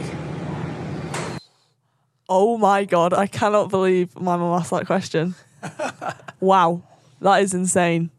Bit of a lose lose. Lose situation. Yeah, it's a lose lose scenario. Oh my god. I have no idea. That is a hard question. I don't know. I'd either. I think I'd have to give up guitar because I just love snowboarding too much.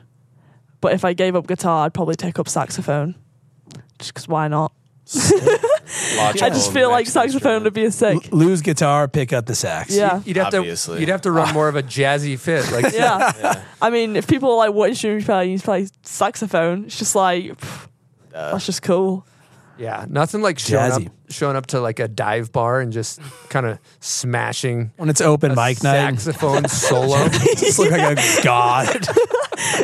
yeah, sorry, I can't play guitar anymore. I can play saxophone though.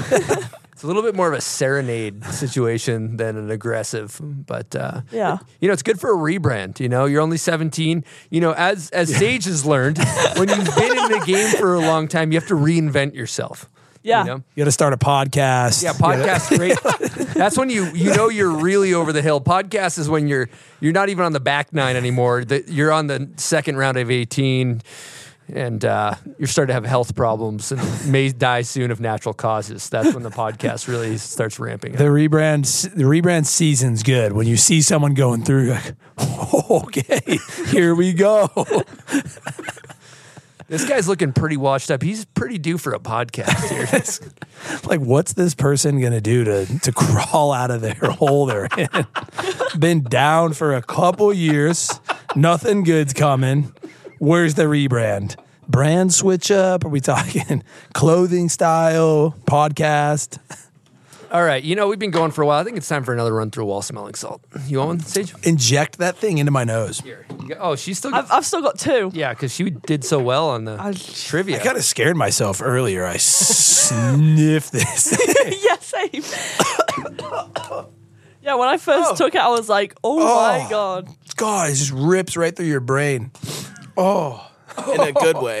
Oh, in a great way, in a healthy, organic way. kind of runs naturally and organically through your brain.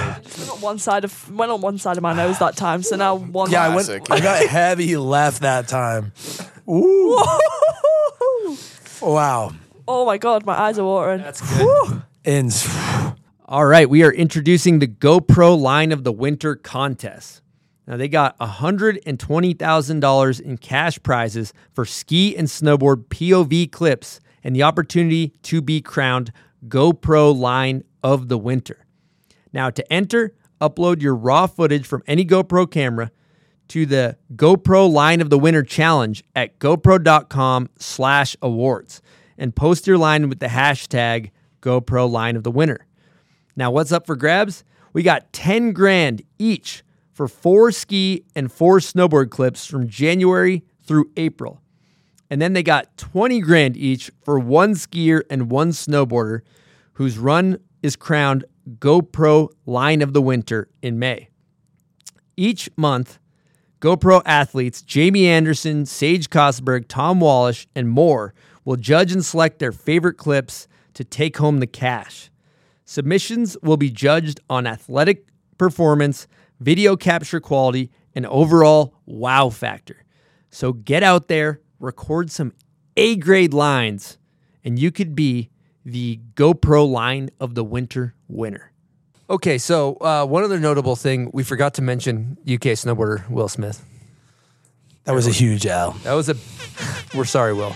We're so sorry. We love right, you. Will. Uh, We hope you It's fine. forgive us.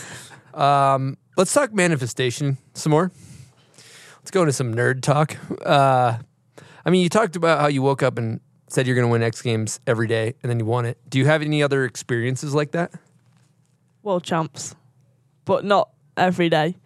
Like I got to the airport and I was like, let's win it. I looked at Mikey and I think we dapped each other in the airport and it was like the crispest dap. And we were like, we were like, we're coming back to this airport with a gold medal in whatever. It could be big air, it could be slow, but we're getting a gold medal. And then a week later, I got a gold medal at World Champs, and that changed my life. I know it sounds cheesy, but it literally did. Like, I went from being just the kid that rode at Laax and was like, all right, to like world champ, basically. Was Where was that world champs at? That was in Georgia, Oh. in Bakuriani, I think it was. Wow. That place was crazy. Things were in motion that could not be stopped. Yeah. The question is: Was it the manifestation or was it the crisp dap? Because the uh, cr- the power of a crisp dap up. I think it. I think it was the DAP. Yeah. I th- yeah. It was A definitely the mixture of two, but mostly Yeah. the dab, Yeah. probably. So Yeah. would you say the key to success is a little bit of manifestation and a crisp dap? Yeah, you've got to believe it. If you believe it and do a DAP at the same time, it's like the universe expanding. Hmm. Yeah. Do you think maybe some people aren't c- clicking because their coach doesn't have a good dap? Mm-hmm. Like maybe hand sizes are off, possibly. Something you need to start analyzing Yep. your coach. Like mm-hmm. Ma- Mark Mick might be hitting a little dap. Like, Yep. yep. his is clicked in. Yeah. If I, if you don't have a crisp DAP, sorry mate, you can't work with me. Yeah, Crisp DAP. Oh yeah, we are going. That's connection. We're gonna connection. go. that is connection. That's connection. Gold medal connection. That's a gold Yep. medal connection. It might even affect the atmospheric river. you never know. A good dap. But um, so talking about uh, manifestation. Holy shit. Did you? I can't even. I was about to ask a I serious know, question, but did you ever? Oh my God. Let's just keep talking about the atmospheric river because it's more fun. So a great dap, the power of it is unmarveled. Unmarveled. It's like a Travis Rice fourth phase hydrology situation. Yeah. The process we follow, the dap we, we ride. Oh my god. Uh, okay, so going back to uh, manifestation, did you ever suffer from imposter syndrome? Yeah. Definitely. The best like last year, I went through it a lot. Like I knew that I'd won world champs, but I still felt like I shouldn't have been there. I know that sounds dumb, but like I was like, what the heck? I'm just a kid from Manchester that's grown up snowboarding. Like I shouldn't be here with all these people. Like there's no way in a million years I would have thought that I could and was there with them. If you know what I mean?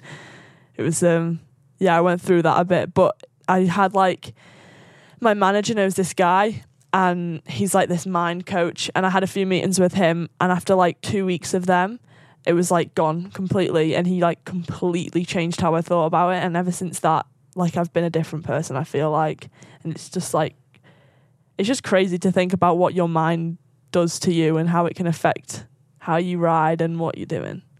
Can you talk a little bit more specifically on what you're doing with this mind coach? Yeah, so he the first session we sat down and he was like like what not what's wrong with you, but like you know what I mean? He was What's just happening? like yeah, yeah, yeah. yeah. And I was like I just feel like I shouldn't be here. Not in like a negative way of like anything bad, just I feel like I'm just it's The weird. from Manchester. Yeah, yeah. Like, why have I ended up like? How have I ended up here? And he went through it all, and he sort of like broke everything down into bits, and was like, "Okay, tell me a bit about your background, sort of like where you want to be." And he sort of analyzed it all, and then wrote like this whole speech about someone, but that someone was me. And he was like, "Would you want to hang out with this person?" And I was like, "Yeah." And he was like, "Well." That's who everyone's gonna see, so you shouldn't feel like you're like imposter syndrome should be there. And it was like crazy how he sort of broke everything down. Like you sort of tore me to pieces to then build it back up and it was like all gone. It was insane. So yeah, I feel like I never really wanted to sort of go through like mental coaching or anything, but if ever you were going through something like that, I feel like it's so important to just sit back and go, let's just do it. Let's just get it over with. Let's do it. And I was like a different person that next day. Wow. Yeah. Wow. I think it's natural. Like when you start, you've had success at such a young age. And yeah, you do think, like, how did I get here?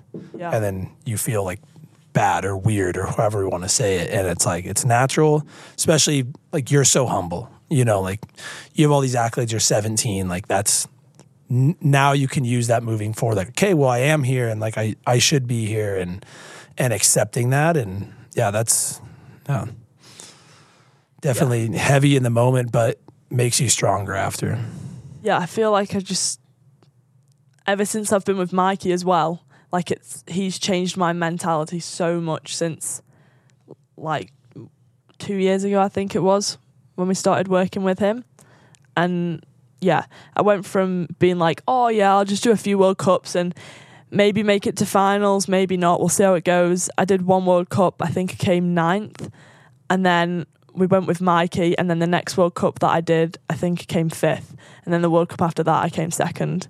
And then I won World Champs. So it was like, I feel like I just needed someone to be there and be like, it's okay to not be okay sometimes, but you've just got to believe in yourself and trust yourself. So I feel like having someone to tell you that, because it's hard to convince yourself sometimes that, like, you can do things. So it's nice to have someone there to be like, just do it. Just, you'll be fine. Just send it. Yeah, someone to lean on and like Yeah. not it's not just you believing yourself. It's like if this person is there like every day believing in you at the top and even if you if you have a da- bad practice day or this and that, it's like Yeah. they're like, no, you can still do it. You just got to put it together in this way. And Exactly.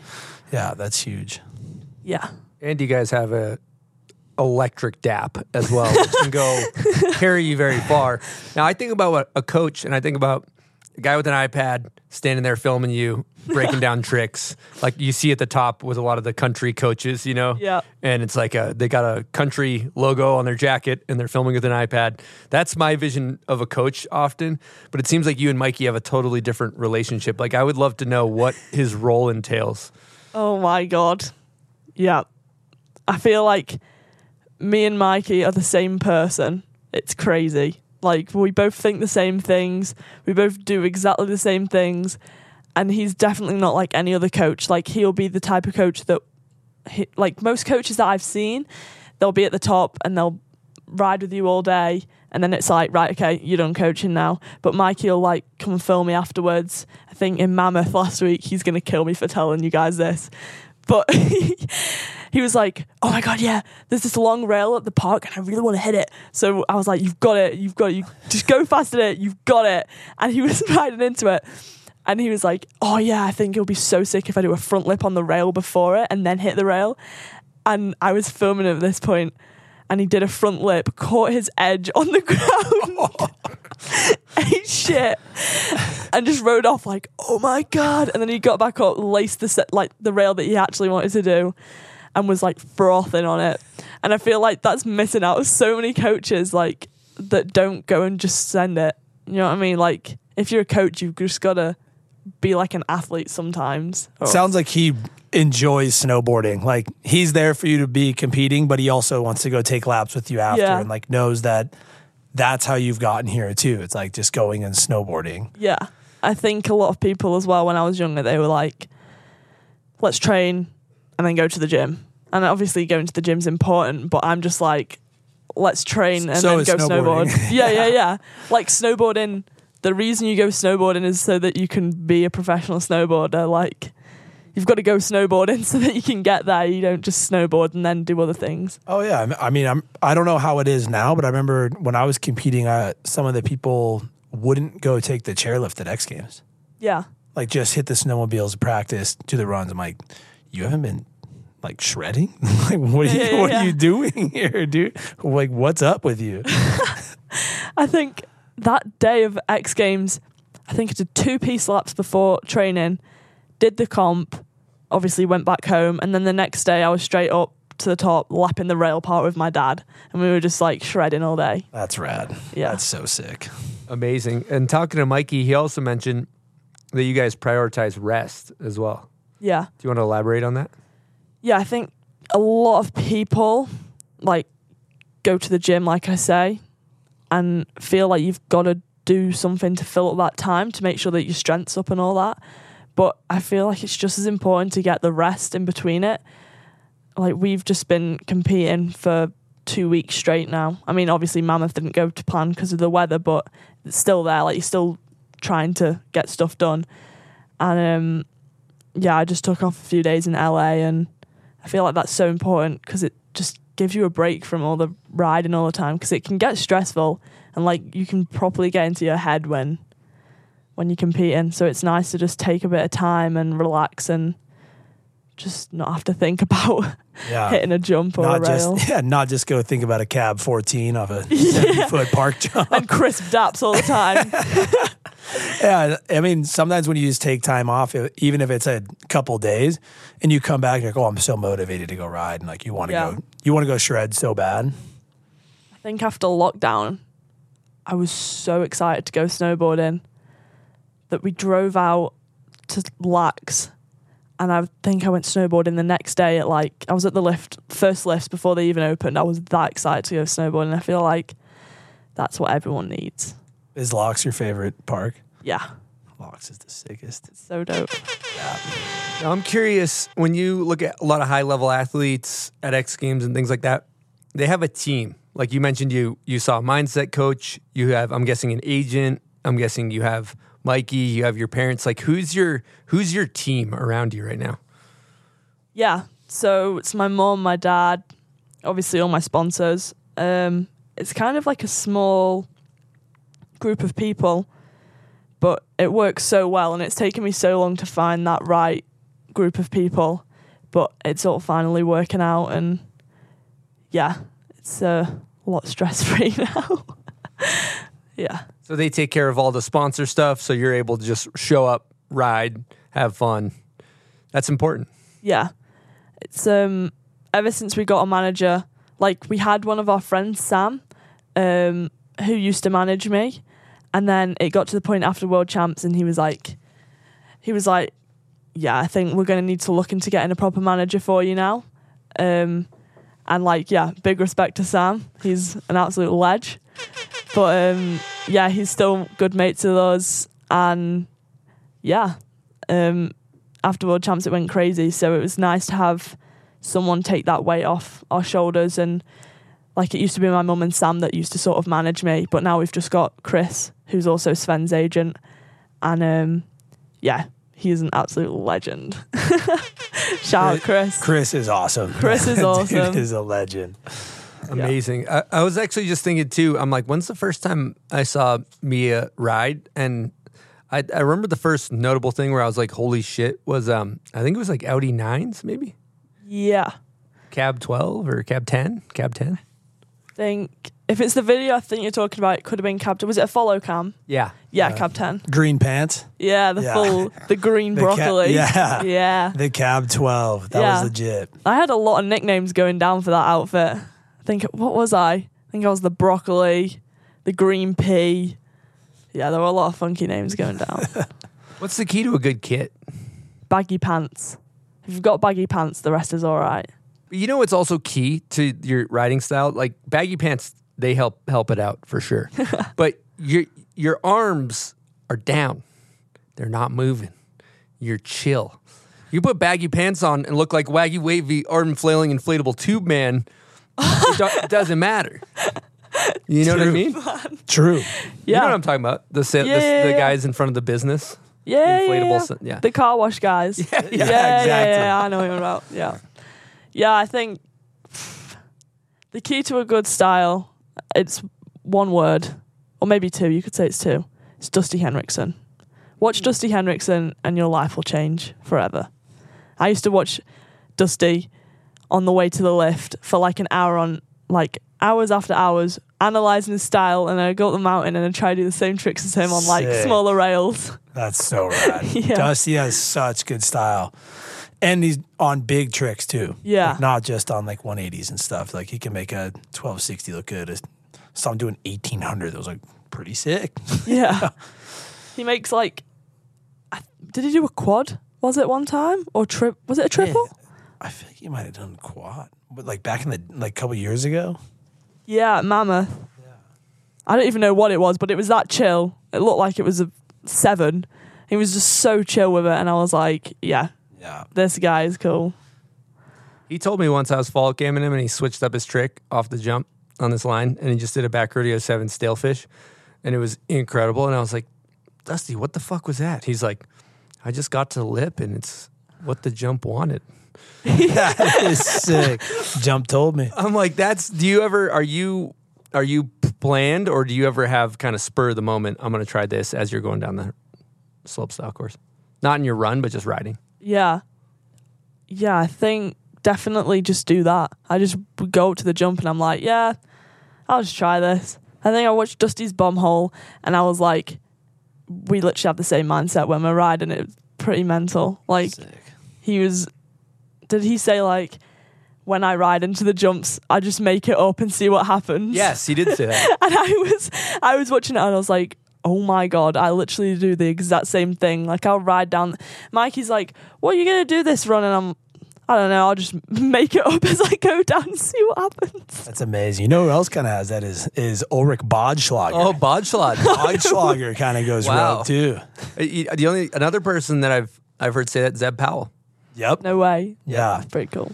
But if you think about that, what that is is you're so present in the moment that you're just doing what your body wants to do. Yeah. Yeah, like watch Austin Sweetin ride down a pillow face. Intuitive. Mm-hmm. It's kind of the be the ball mentality, Craig Kelly. Be the ball. Ever- do you know be the ball? No. Oh wow, this is a good this is a good learning moment. Uh, you want to field this one, Sage? Would you like to field it? You got this. Uh, well, this this is I'm the person to do it instead of Sage since I made a living sliding down handrails. So a lot of people call me the Craig Kelly of snowmobiling. If you were to roll the ball uphill and see where it goes, that's kind of how I I just ping pong my way up the hill. Uh, anyway, that is irrelevant. I'm gonna actually get into a good. This is good snowboard philosophy. Yeah. But when riding a terrain, like riding a terrain, when you're riding terrain in the in the backcountry and it's like an untouched face, you have all different types of fingers and spines and diving boards and things like that when you're riding. And he always said that if you know, be the ball. Like if you were to roll a ball down the hill, how would it make its way down the slope, like naturally? And you can do that. You can do that on a down bar when you ride straight in on a on a into a handrail. well, no, but you really can't. But in in uh, I think you can probably still do it in slope style too. Yeah. That's what I do. I'll ride down and just let my board take me wherever it wants to go. And that sounds really that sounds like a quote. But I do. It was. Yeah. Be the ball. Yeah. I remember riding through the X Games course and I ended up on one of these rails and I was like, oh my God, what am I doing? And it was like this mad kink rail. And I scared myself so much. And I was like, why did I hit that? And I just, I've just get into the flow of the rails. Well, you kind of said it earlier, and I was asking if you like, all right, I'm going to do this trick and this trick. When you're like, no, I kind of show up and see what the course is flowing like, see what tricks are Yeah. feeling good, and that in itself is basically being the ball in slopestyle is a little more premeditated, but Yeah. not just being like, I'm going to cab 270 on the first rail. It's like that's Yeah. not making sense. Then that ain't making sense. Yeah. A lot of people as well will turn up and have a set trick in mind and being like, like you just said, like I want a two onto a rail, and they'll get there and do it, but be like, oh, I can't two out of it, or you know, like they can't figure out the next rail, and they'll have to change the rest of their run just based on that one trick. And I think, why would you do that? Just like, Yeah. just find the flow of the Yeah. of the course, and it'll come to you. And then it's that's the easiest way of doing it, easiest and less stressful way of doing Yeah. it. Don't get hooked up on one trick. Yeah, exactly. And even your Laax Open run, I'm thinking about like the switchboardy to 50 to front board to fakie. Yeah. That's a bit of a be the ball move. Yeah. It is. That's the only trick, I'll admit it. That's the only trick that I've been like, I want to do that. I saw the course and I was like, nah, my Yeah, course is makes- moving around as well. Like, I'm doing that trick. That looked like a feel good though. Yeah. That was, it was a hard one to get into at first, but it was fun once we got into it. It was good fun. And then I front sevened off the kink rail after that. And that was, I don't even know why I tried that. I was just like, I really want to do a seven out of a rail. Sick. What do you feel about when you're building a slope run of doing something on the first rail that just gets you in the groove instead of fighting something on the first rail, like just to get you in the groove, and then you're like, oh yeah, stomp that. Obviously, I'm going to stomp the next one. Yeah. Just doing a sick trick is Started off with a bang. yeah. If you start off with a good trick, you know the rest of the run's gonna yeah, be good. then you're all fired up. Yeah. Like X Games when I was riding the rails. As soon as I'd done all the rails, I was like, "Oh yeah, okay, now we're now we're good." We're, Walk in the park from here on Yeah. out. the the hardest bit of the whole X Games course was the last rail, and I did a front blunt too, and it was so sketchy because the down rainbow rail was like right next to it. I think Miyabi caught her edge on the rainbow Saw rail. Saw that. Yeah, and I almost did that in practice, and I knew once I'd got past that that the rest of the run would be fine. It was just that one rail was like fucking with everyone. All right, let's talk about Blackstrap. Now, I've been testing some of their products lately. They sent some stuff to the bomb hole. And let me tell you, they make some high performance base layers, beanies, balaclavas, and more. Recently tried out the Blackstrap Summit base layers on a full day hiking around the backcountry. We were getting sweaty, it was cold, and I was really impressed. They're breathable, they're stretchy, they're quick drying. Good base layers are key for staying warm and comfortable in the mountains and they are worth investing in. I wear base layers every time I go ride, so great base layers are absolutely crucial, and Blackstrap makes some really high quality ones. So check them out. Also, I was impressed with their balaclavas. As you know, I wear a helmet these days, new to that game, and I love the fit under the helmet. So if you're looking for a great under the helmet balaclava, be sure to check out bsbrand.com and you can use promo code BOMBHOLE for 20% off your order. Again, that's bsbrand.com, promo code BOMBHOLE, 20% off your order. They also recently came on board to support Bombhole Cup, as well as our Woodward Dust Bomb Ride Day. So support brands that support snowboarding and check out bsbrand.com and use promo code BOMBHOLE for 20% off your order and get yourself looking fresh out there on the hill. Now, talking about all these tricks and things like that, you know, you're getting into Cab 12, Cab 14, Olympics is a few years away. Are you already thinking, okay, you know, all the a lot of the Japanese riders, a lot of these riders are training hard in like airbags all summer. We know where the progression's heading. Are you like thinking, all right, we're going 14, we're going 16, we're going 18, maybe for the next Olympics? Like planning that out? Yeah, definitely looking at what Coco's doing now with doing. I mean, she tried a 16 at X Games and almost landed it. So I know within the next two years she's going to have a 16 easy. I mean, it's there. She just got unfortunate and didn't land it. So I think this summer I'm definitely going to try and work on some 16s, get the 14 on lock. I mean, the jump at X Games was like so perfect for that trick.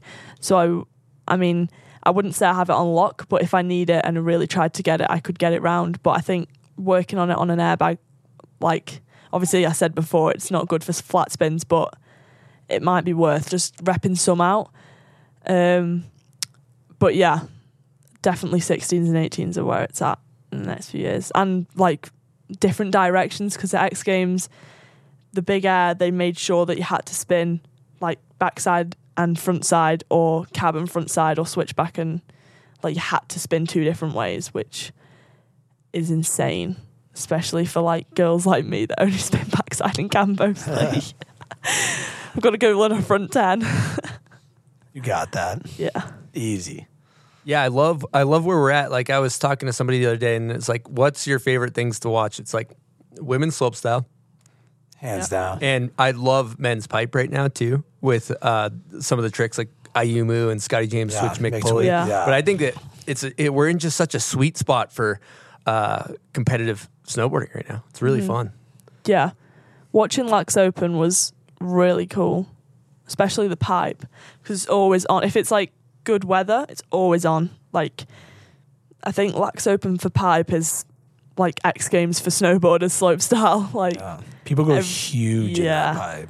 that pipe's the best in the world. So yeah. it goes off when people are Yeah, there. and there's some dogs competing too, where it's like Scotty, he's got his run dialed. Ayumu is so freaking exciting. And then Lil Kitaki was going back to back triples. And then you got uh, Kaishu just bringing the style god aspect. So there's there's kind of a couple different genres, and they're making pipe fun to watch again. It's a good era of just competing.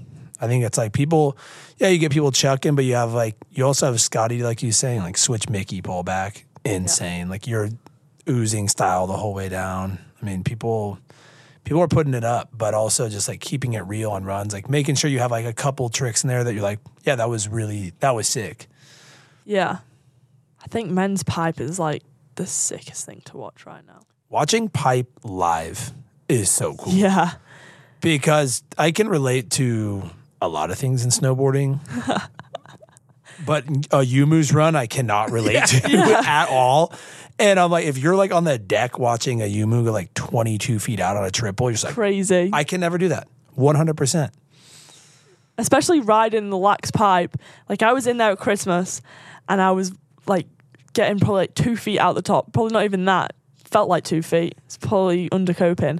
And I was just watching Ayumu and I was like, how? Like how did how do you even figure out how you can go that high? Like it's crazy. Yeah. Yeah, it's funny. Just like one little switch up of, you know, just riding transition. You're just like, okay, these people are absurdly good at this, Yeah. you know? 100%. And it's like, it's all snowboarding, but it's all different. And it's crazy as well because they're going to put a pipe at the bottom of the Olympic slopestyle course, I think. A full on pipe. Or like, or like a- two walls. I think like a full pipe, but it'll only be like two or three hits, or so I've heard. So, yeah, it's going to be wow mental. So Get those triples going. yeah, I've got to learn triples on a jump and in the pipe. like where is snowboarding going right now? Mikey, are, are you filming? I'm gonna try. it. I'm I'm really scared right now. I'm gonna try it. Yeah. I Wow, don't that's even. nuts. Have yeah. you just heard that? Is there like how how have you guys seen the slope course yet? Or Nah, it's just been like rumors. rumors. Yeah. You heard it here first. This is a bomb hole yeah, exclusive. this is a Yeah. bomb hole exclusive a- Olympic slope style potential preview. hearsay. Allegedly, we should say for legal Allegedly. purposes. Yeah. But this uh, is this is ru- this is FIS snowboard slope style tour rumors. yeah. Yep. This is predictions. I think. Don't take my word for it. We This might need to break, break into the FIS headquarters and get those Yeah. PDFs. we might have to do like a Mission Impossible Tom Cruise scenario, laser beams. We got that. Yeah. Break in, see if we can get the PDF. whistle blowing on the ball. Uh, okay, I have a question. Now, if you look a few years ago, uh, you know, there was a bigger gap between men and women's slopestyle runs, and the gap is closing. Shrinking. It is there. Yeah. There. And do you feel like, as your time progresses, that there's going to be no gap with this men's and women's slopestyle running because it is getting close. I think they'll there might not necessarily be no gap, but I reckon it will be extremely close. I reckon, like I said, after the next Olympics, girls will do- be doing 18s for sure. I mean, Coco's doing the 16. I I want to try 16, and yeah, it's it's gonna go wild after the Olympics. What's your process on tricks that you know you're gonna want it? Like you're like, okay, I need a 16 for slope, and tricks you're like, I want to do like that might not get you the W. Like, all right, this one sounds kind of fun. I'm gonna I'm gonna play with it. Yeah. Well, Whether it's rails or jumps or Yeah. I think for me personally, I want to try back 12 again. I've only done that once, maybe back 14. with Indy. Yeah. I think at X Games, I was on such a high and I was like, didn't know what the heck was going on. I was like, I just want to try an 18. Fuck it, let's just try an 18. and I was like getting so hyped up for it. And then I was just like, nah, I don't want to do it. But I think maybe within the next year or so, I definitely want to try an 18 if there's a jump big enough, just for fun. Like a, Just for fun. 18. Very relatable. I just very fun. I don't know. I just think it would just like it would just be cool to do an 18. Like if the guys are doing it, the girls can do it for sure. Yeah. You have such a good switch takeoff. Yeah. Like, like like not a lot of a lot of people have some scary cab takeoffs and you have such a good fundamentally one that like you could you could chuck an 18 tomorrow and I'd be like, yeah, she'll probably land it within like two or three tries. I think that's why I wanted to try at X Games because I was like, the 14 felt like a 10. So if I threw an 18, it would feel like a 14. That was my logic behind it, but I think I was just caught up in the X Games gold at that point. yeah. But I It's think caught up, caught up in the DAP, maybe. Caught up in yeah, the dap. the DAP dude. got me. The DAP got me hyped. The dap happens. Now, I noticed a lot of bigger rotations happening, but the jumps are staying the same size.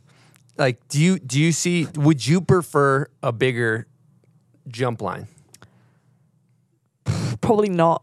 I reckon right now the jumps are probably a good size. Like they're big enough to try new tricks, like newer and bigger tricks, but they're small enough to feel safe. Like the ones at X Games, that last one at X Games is probably maybe after the Hell Week jump. That's probably like the biggest jump I've ever hit. So Sochi was gnar. Sochi was huge. The jumps were huge. People were shook when they showed up. Everyone was like, "Dude, these are so sketch." And I was like a, I was like a child of Super Park, so I showed up. I was like, "Dude, this is a bingo. Yeah. like this is looking good, you know." But LL Cool you know, I've been a huge advocate Jackpot. for Big Air becoming big mm-hmm. air. Oh, is that? Uh, Is, is it a make big air big again It's uh, a make campaign big by air St. big Scott's? again, like a 120 foot step down. Now that I'm not doing it, Yeah. you're safe now. now that I'm safe, I'm like, dude, you guys like build this thing way bigger and scarier. Like step down, 120 feet, switch switchback rodeo wins. They basically will have like a, a stretcher at the bottom with an ambulance where people just come off. They can scrape them into the onto the stretcher right into the ambulance. So the, it's like the ambulance is actually in the lip, and it cut, when you go off. When you go off, it just goes to I was just however gonna say far that. you might just go. slide straight into the ambulance as you land and go, and then it just carries on driving away. I like that. It's a little bit more gladiator. It's like it's the more of a garage survive.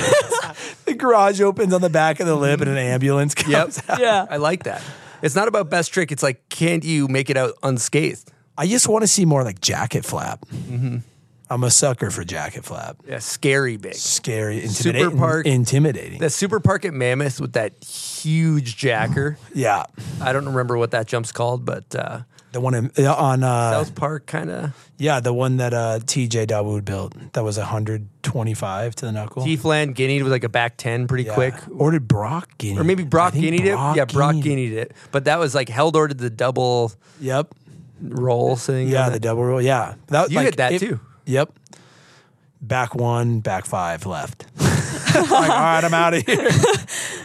Oh my Yeah, god. But yeah, like if you could have bottled up that jump, like 125 foot, it was actually for being 125 feet. It was pretty safe. TJ built it really good, but Yeah. wa- like just watching that live, like I hit it a couple of times and watched a couple people, and I was like, this is very entertaining. Yeah, Like, session like- for the ages. yeah, session for the ages. Yeah, The problem is, is jumps like that require a tremendous amount of snow and no wind. and no wind. yeah. Oh and oh a my lot of god. speed. Absolutely no wind. and as much speed as you can possibly get on a snowboard.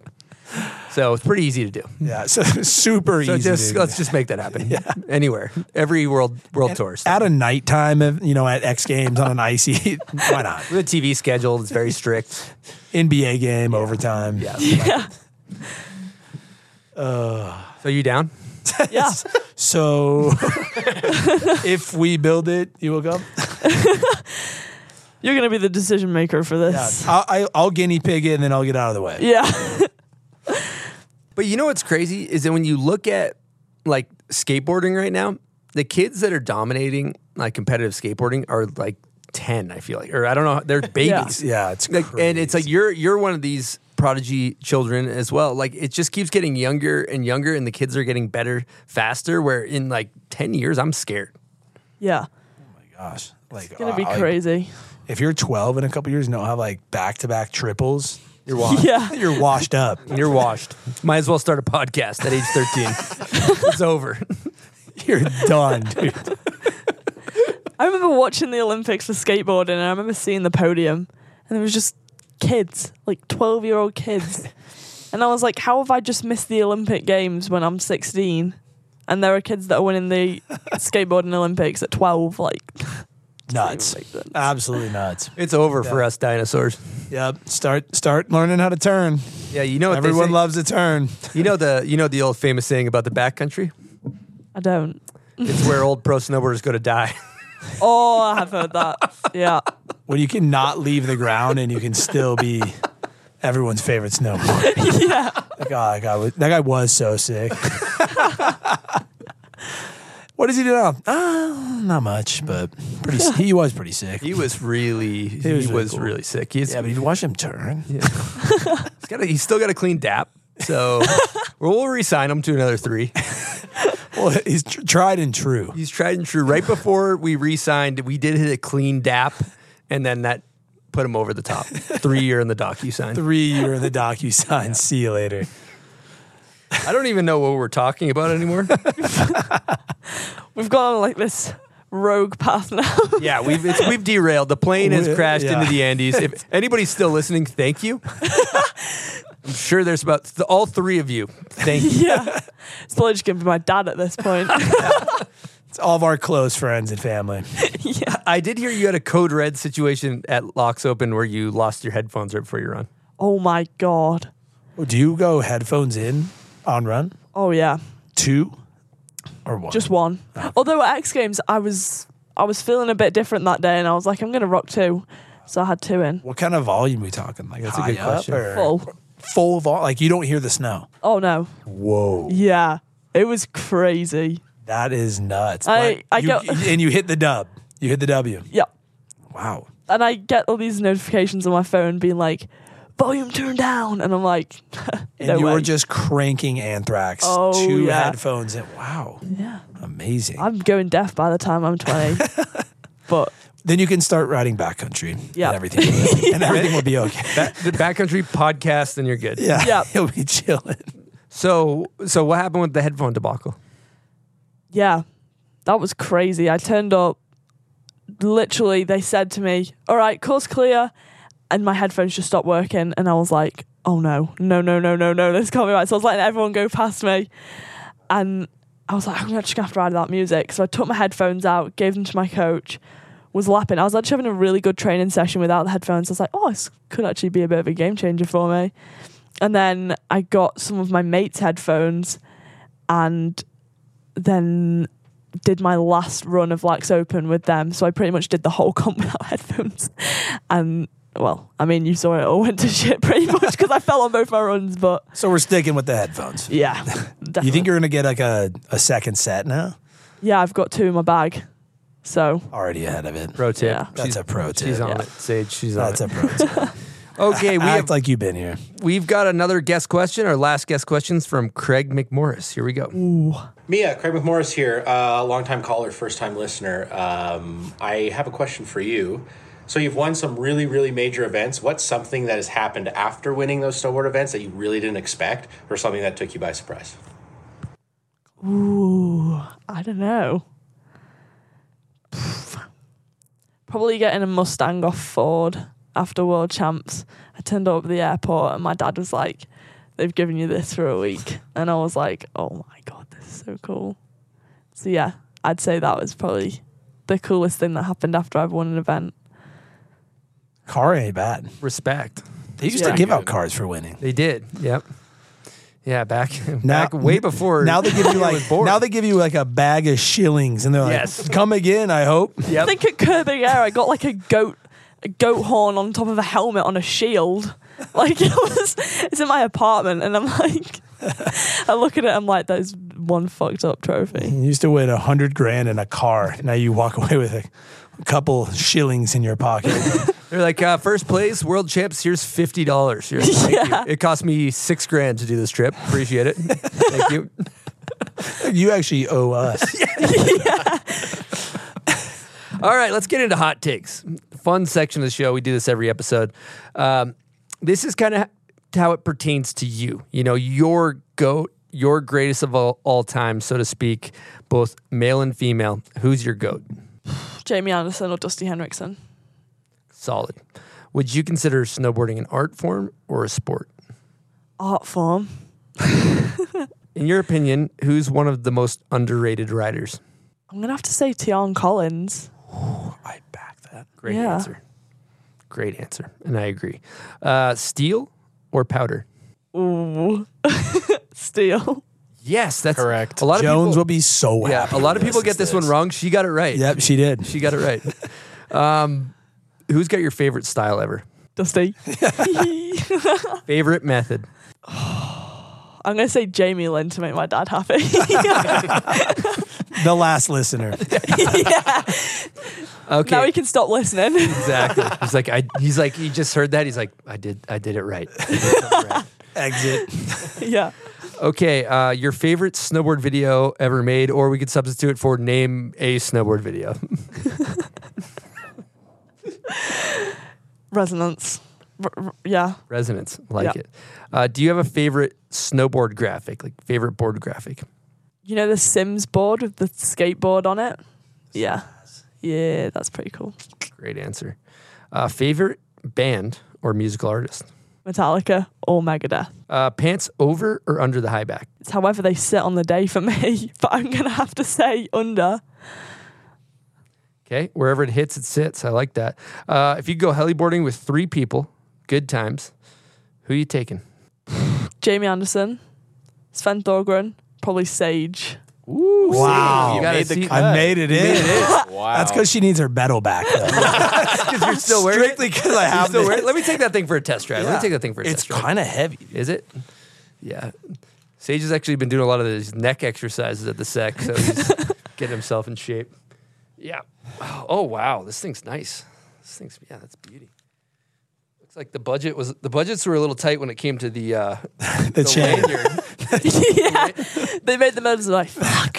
Made the medal like rope and some like yarn from Walmart. just we just went over budget. We got the we got the medals themselves, but okay. Uh, then we got um, dream sponsor. Anything in the world doesn't have to be snowboard related. What do you got?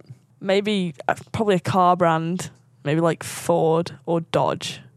Ford or Dodge? I'm a, I got a Dodge. Yeah, Sage has, has a Dodge. A Dodge. His motto is if you can't dodge it, ram it. That's his motto. okay, then uh, worst trend. What do you got? Skinny ripped jeans. Oh. I cannot do skinny ripped jeans. I don't even know why people went there in the first place. And that was hot takes.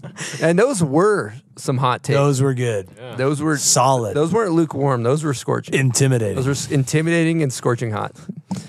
Uh, okay, let's get into setups. What board are you rocking? What are you riding these days? I'm riding Birds of a Feather, 148 wide, Capita, badass board. Yeah. And then uh, what bindings? They're Union trilogies. Super nice. I love what do you, what do you do to set that thing up? Anything special? Nothing special. Just wax it, shred it. I loved it. Boom. I love it. Don't overthink it, guys. Don't overthink it. Mia, what uh, what angles you running? I think it's like 15s. Both. Just yeah, just under. Although one, me and one of the Canadian boys are having an, not an argument, but we had a heated debate at X Games that one of them is more angled than the other, and it's not, but it does look like it. Like the back, like the back one more. You're up maybe like a Moncler setup. Did you? yeah. Did you Moncler angles. Moncler. I'm going uh, Moncler angles on this one. Negative 60 and then also negative 120 on the other side. Yeah. Dude, that that's so crazy. And I can't believe Shaun White is like, oh man, that let's was be artistic and put our bindings opposite ways. unreal. Or maybe they're just geniuses. They're like, if we put our bindings like this, everyone will talk about it. That has to be what it because is. it's so horrendous. I mean, it's working. It's working. That's I good did, marketing. yeah, I bought a Moncler. you guys didn't buy the board. With the I bind- immediately went to the website. Yeah, I know. No such thing as bad press, guys. I caught that six thousand dollar board. yeah, is that what it is? That's it? I don't know. Oh, okay. Actually, I think it might be three. I, is it for sale? I swear, I, I was clicking around the other day. I s they're they're outrageously expensive. It's this on the mic. screen right now for the viewers. Yeah. yeah, I'm probably doing fake news. So just anybody throw out a number, Yeah, make something up. it was four grand. Cool. Um, and then you ride the you ride the spe- like factory board as it comes from Capita. You don't get specials made, right? I used to ride it like straight from the factory, but as of this season, I got um, Cap to put like a faster base in it. But yeah, I As mean, far, yeah, as far as the construction's what the consumer gets, basically, though. Yeah. essentially, right? Yeah. Which is really cool. You know, I think that's I, yeah, dude, I I back when people actually just shred what the manufacturer makes. I think it's kind of crazy when people don't. yeah. That's I mean, just, that's just me. yeah, no, I mean, there's brands that a lot of people they totally different board, totally different graphic because they want it to look like. yeah, it's kind of nuts. Yeah, it's kind of false advertising in a sense. Don't get me started. don't rile me up. Do we, do we want to go down this wormhole or should we get Jay Stone in here? Where do you source this? Where are the stringers sourced from? Okay. Okay. Um, you know, we pretty much did it, guys, but we do want to know what's next for Mia Brookes. gonna go shred copper for a few weeks and then dew tour in about four weeks. So yeah, and then shred till the end of the year. Clean. Solid. Intimidating. In- Intimidating. intimidating schedule. yeah. That is, I am significantly more intimidated now than when we started. Um, and lastly, do you want to throw out any thank yous or anything before we wrap this thing up? Probably just say thanks to everyone that's helped me to get on this podcast today and to where I am today because I wouldn't have an X Games Gold without you guys. So yeah, big respect. Whew. We did it, guys. But much like other listeners, she's still going up. Yep. Some are going down. Yes, this is true. This is true. But I just want to say thank you guys for coming on the show, co-hosting. Thank you for having me. Colonel That was Coffin. super Yeah. fun. So Great sick. banter marathon. Mia, thank you for coming on. Thank you guys. Been a pleasure. Silk D, you did great. Thank you. And lastly, thank you so much to all of our Patreon members, all of our sponsors, everybody that tunes in and subscribes and listens and supports. We appreciate you guys so much, all of snowboarding. We got another episode coming at you next Wednesday. Over and out from the bomb hole.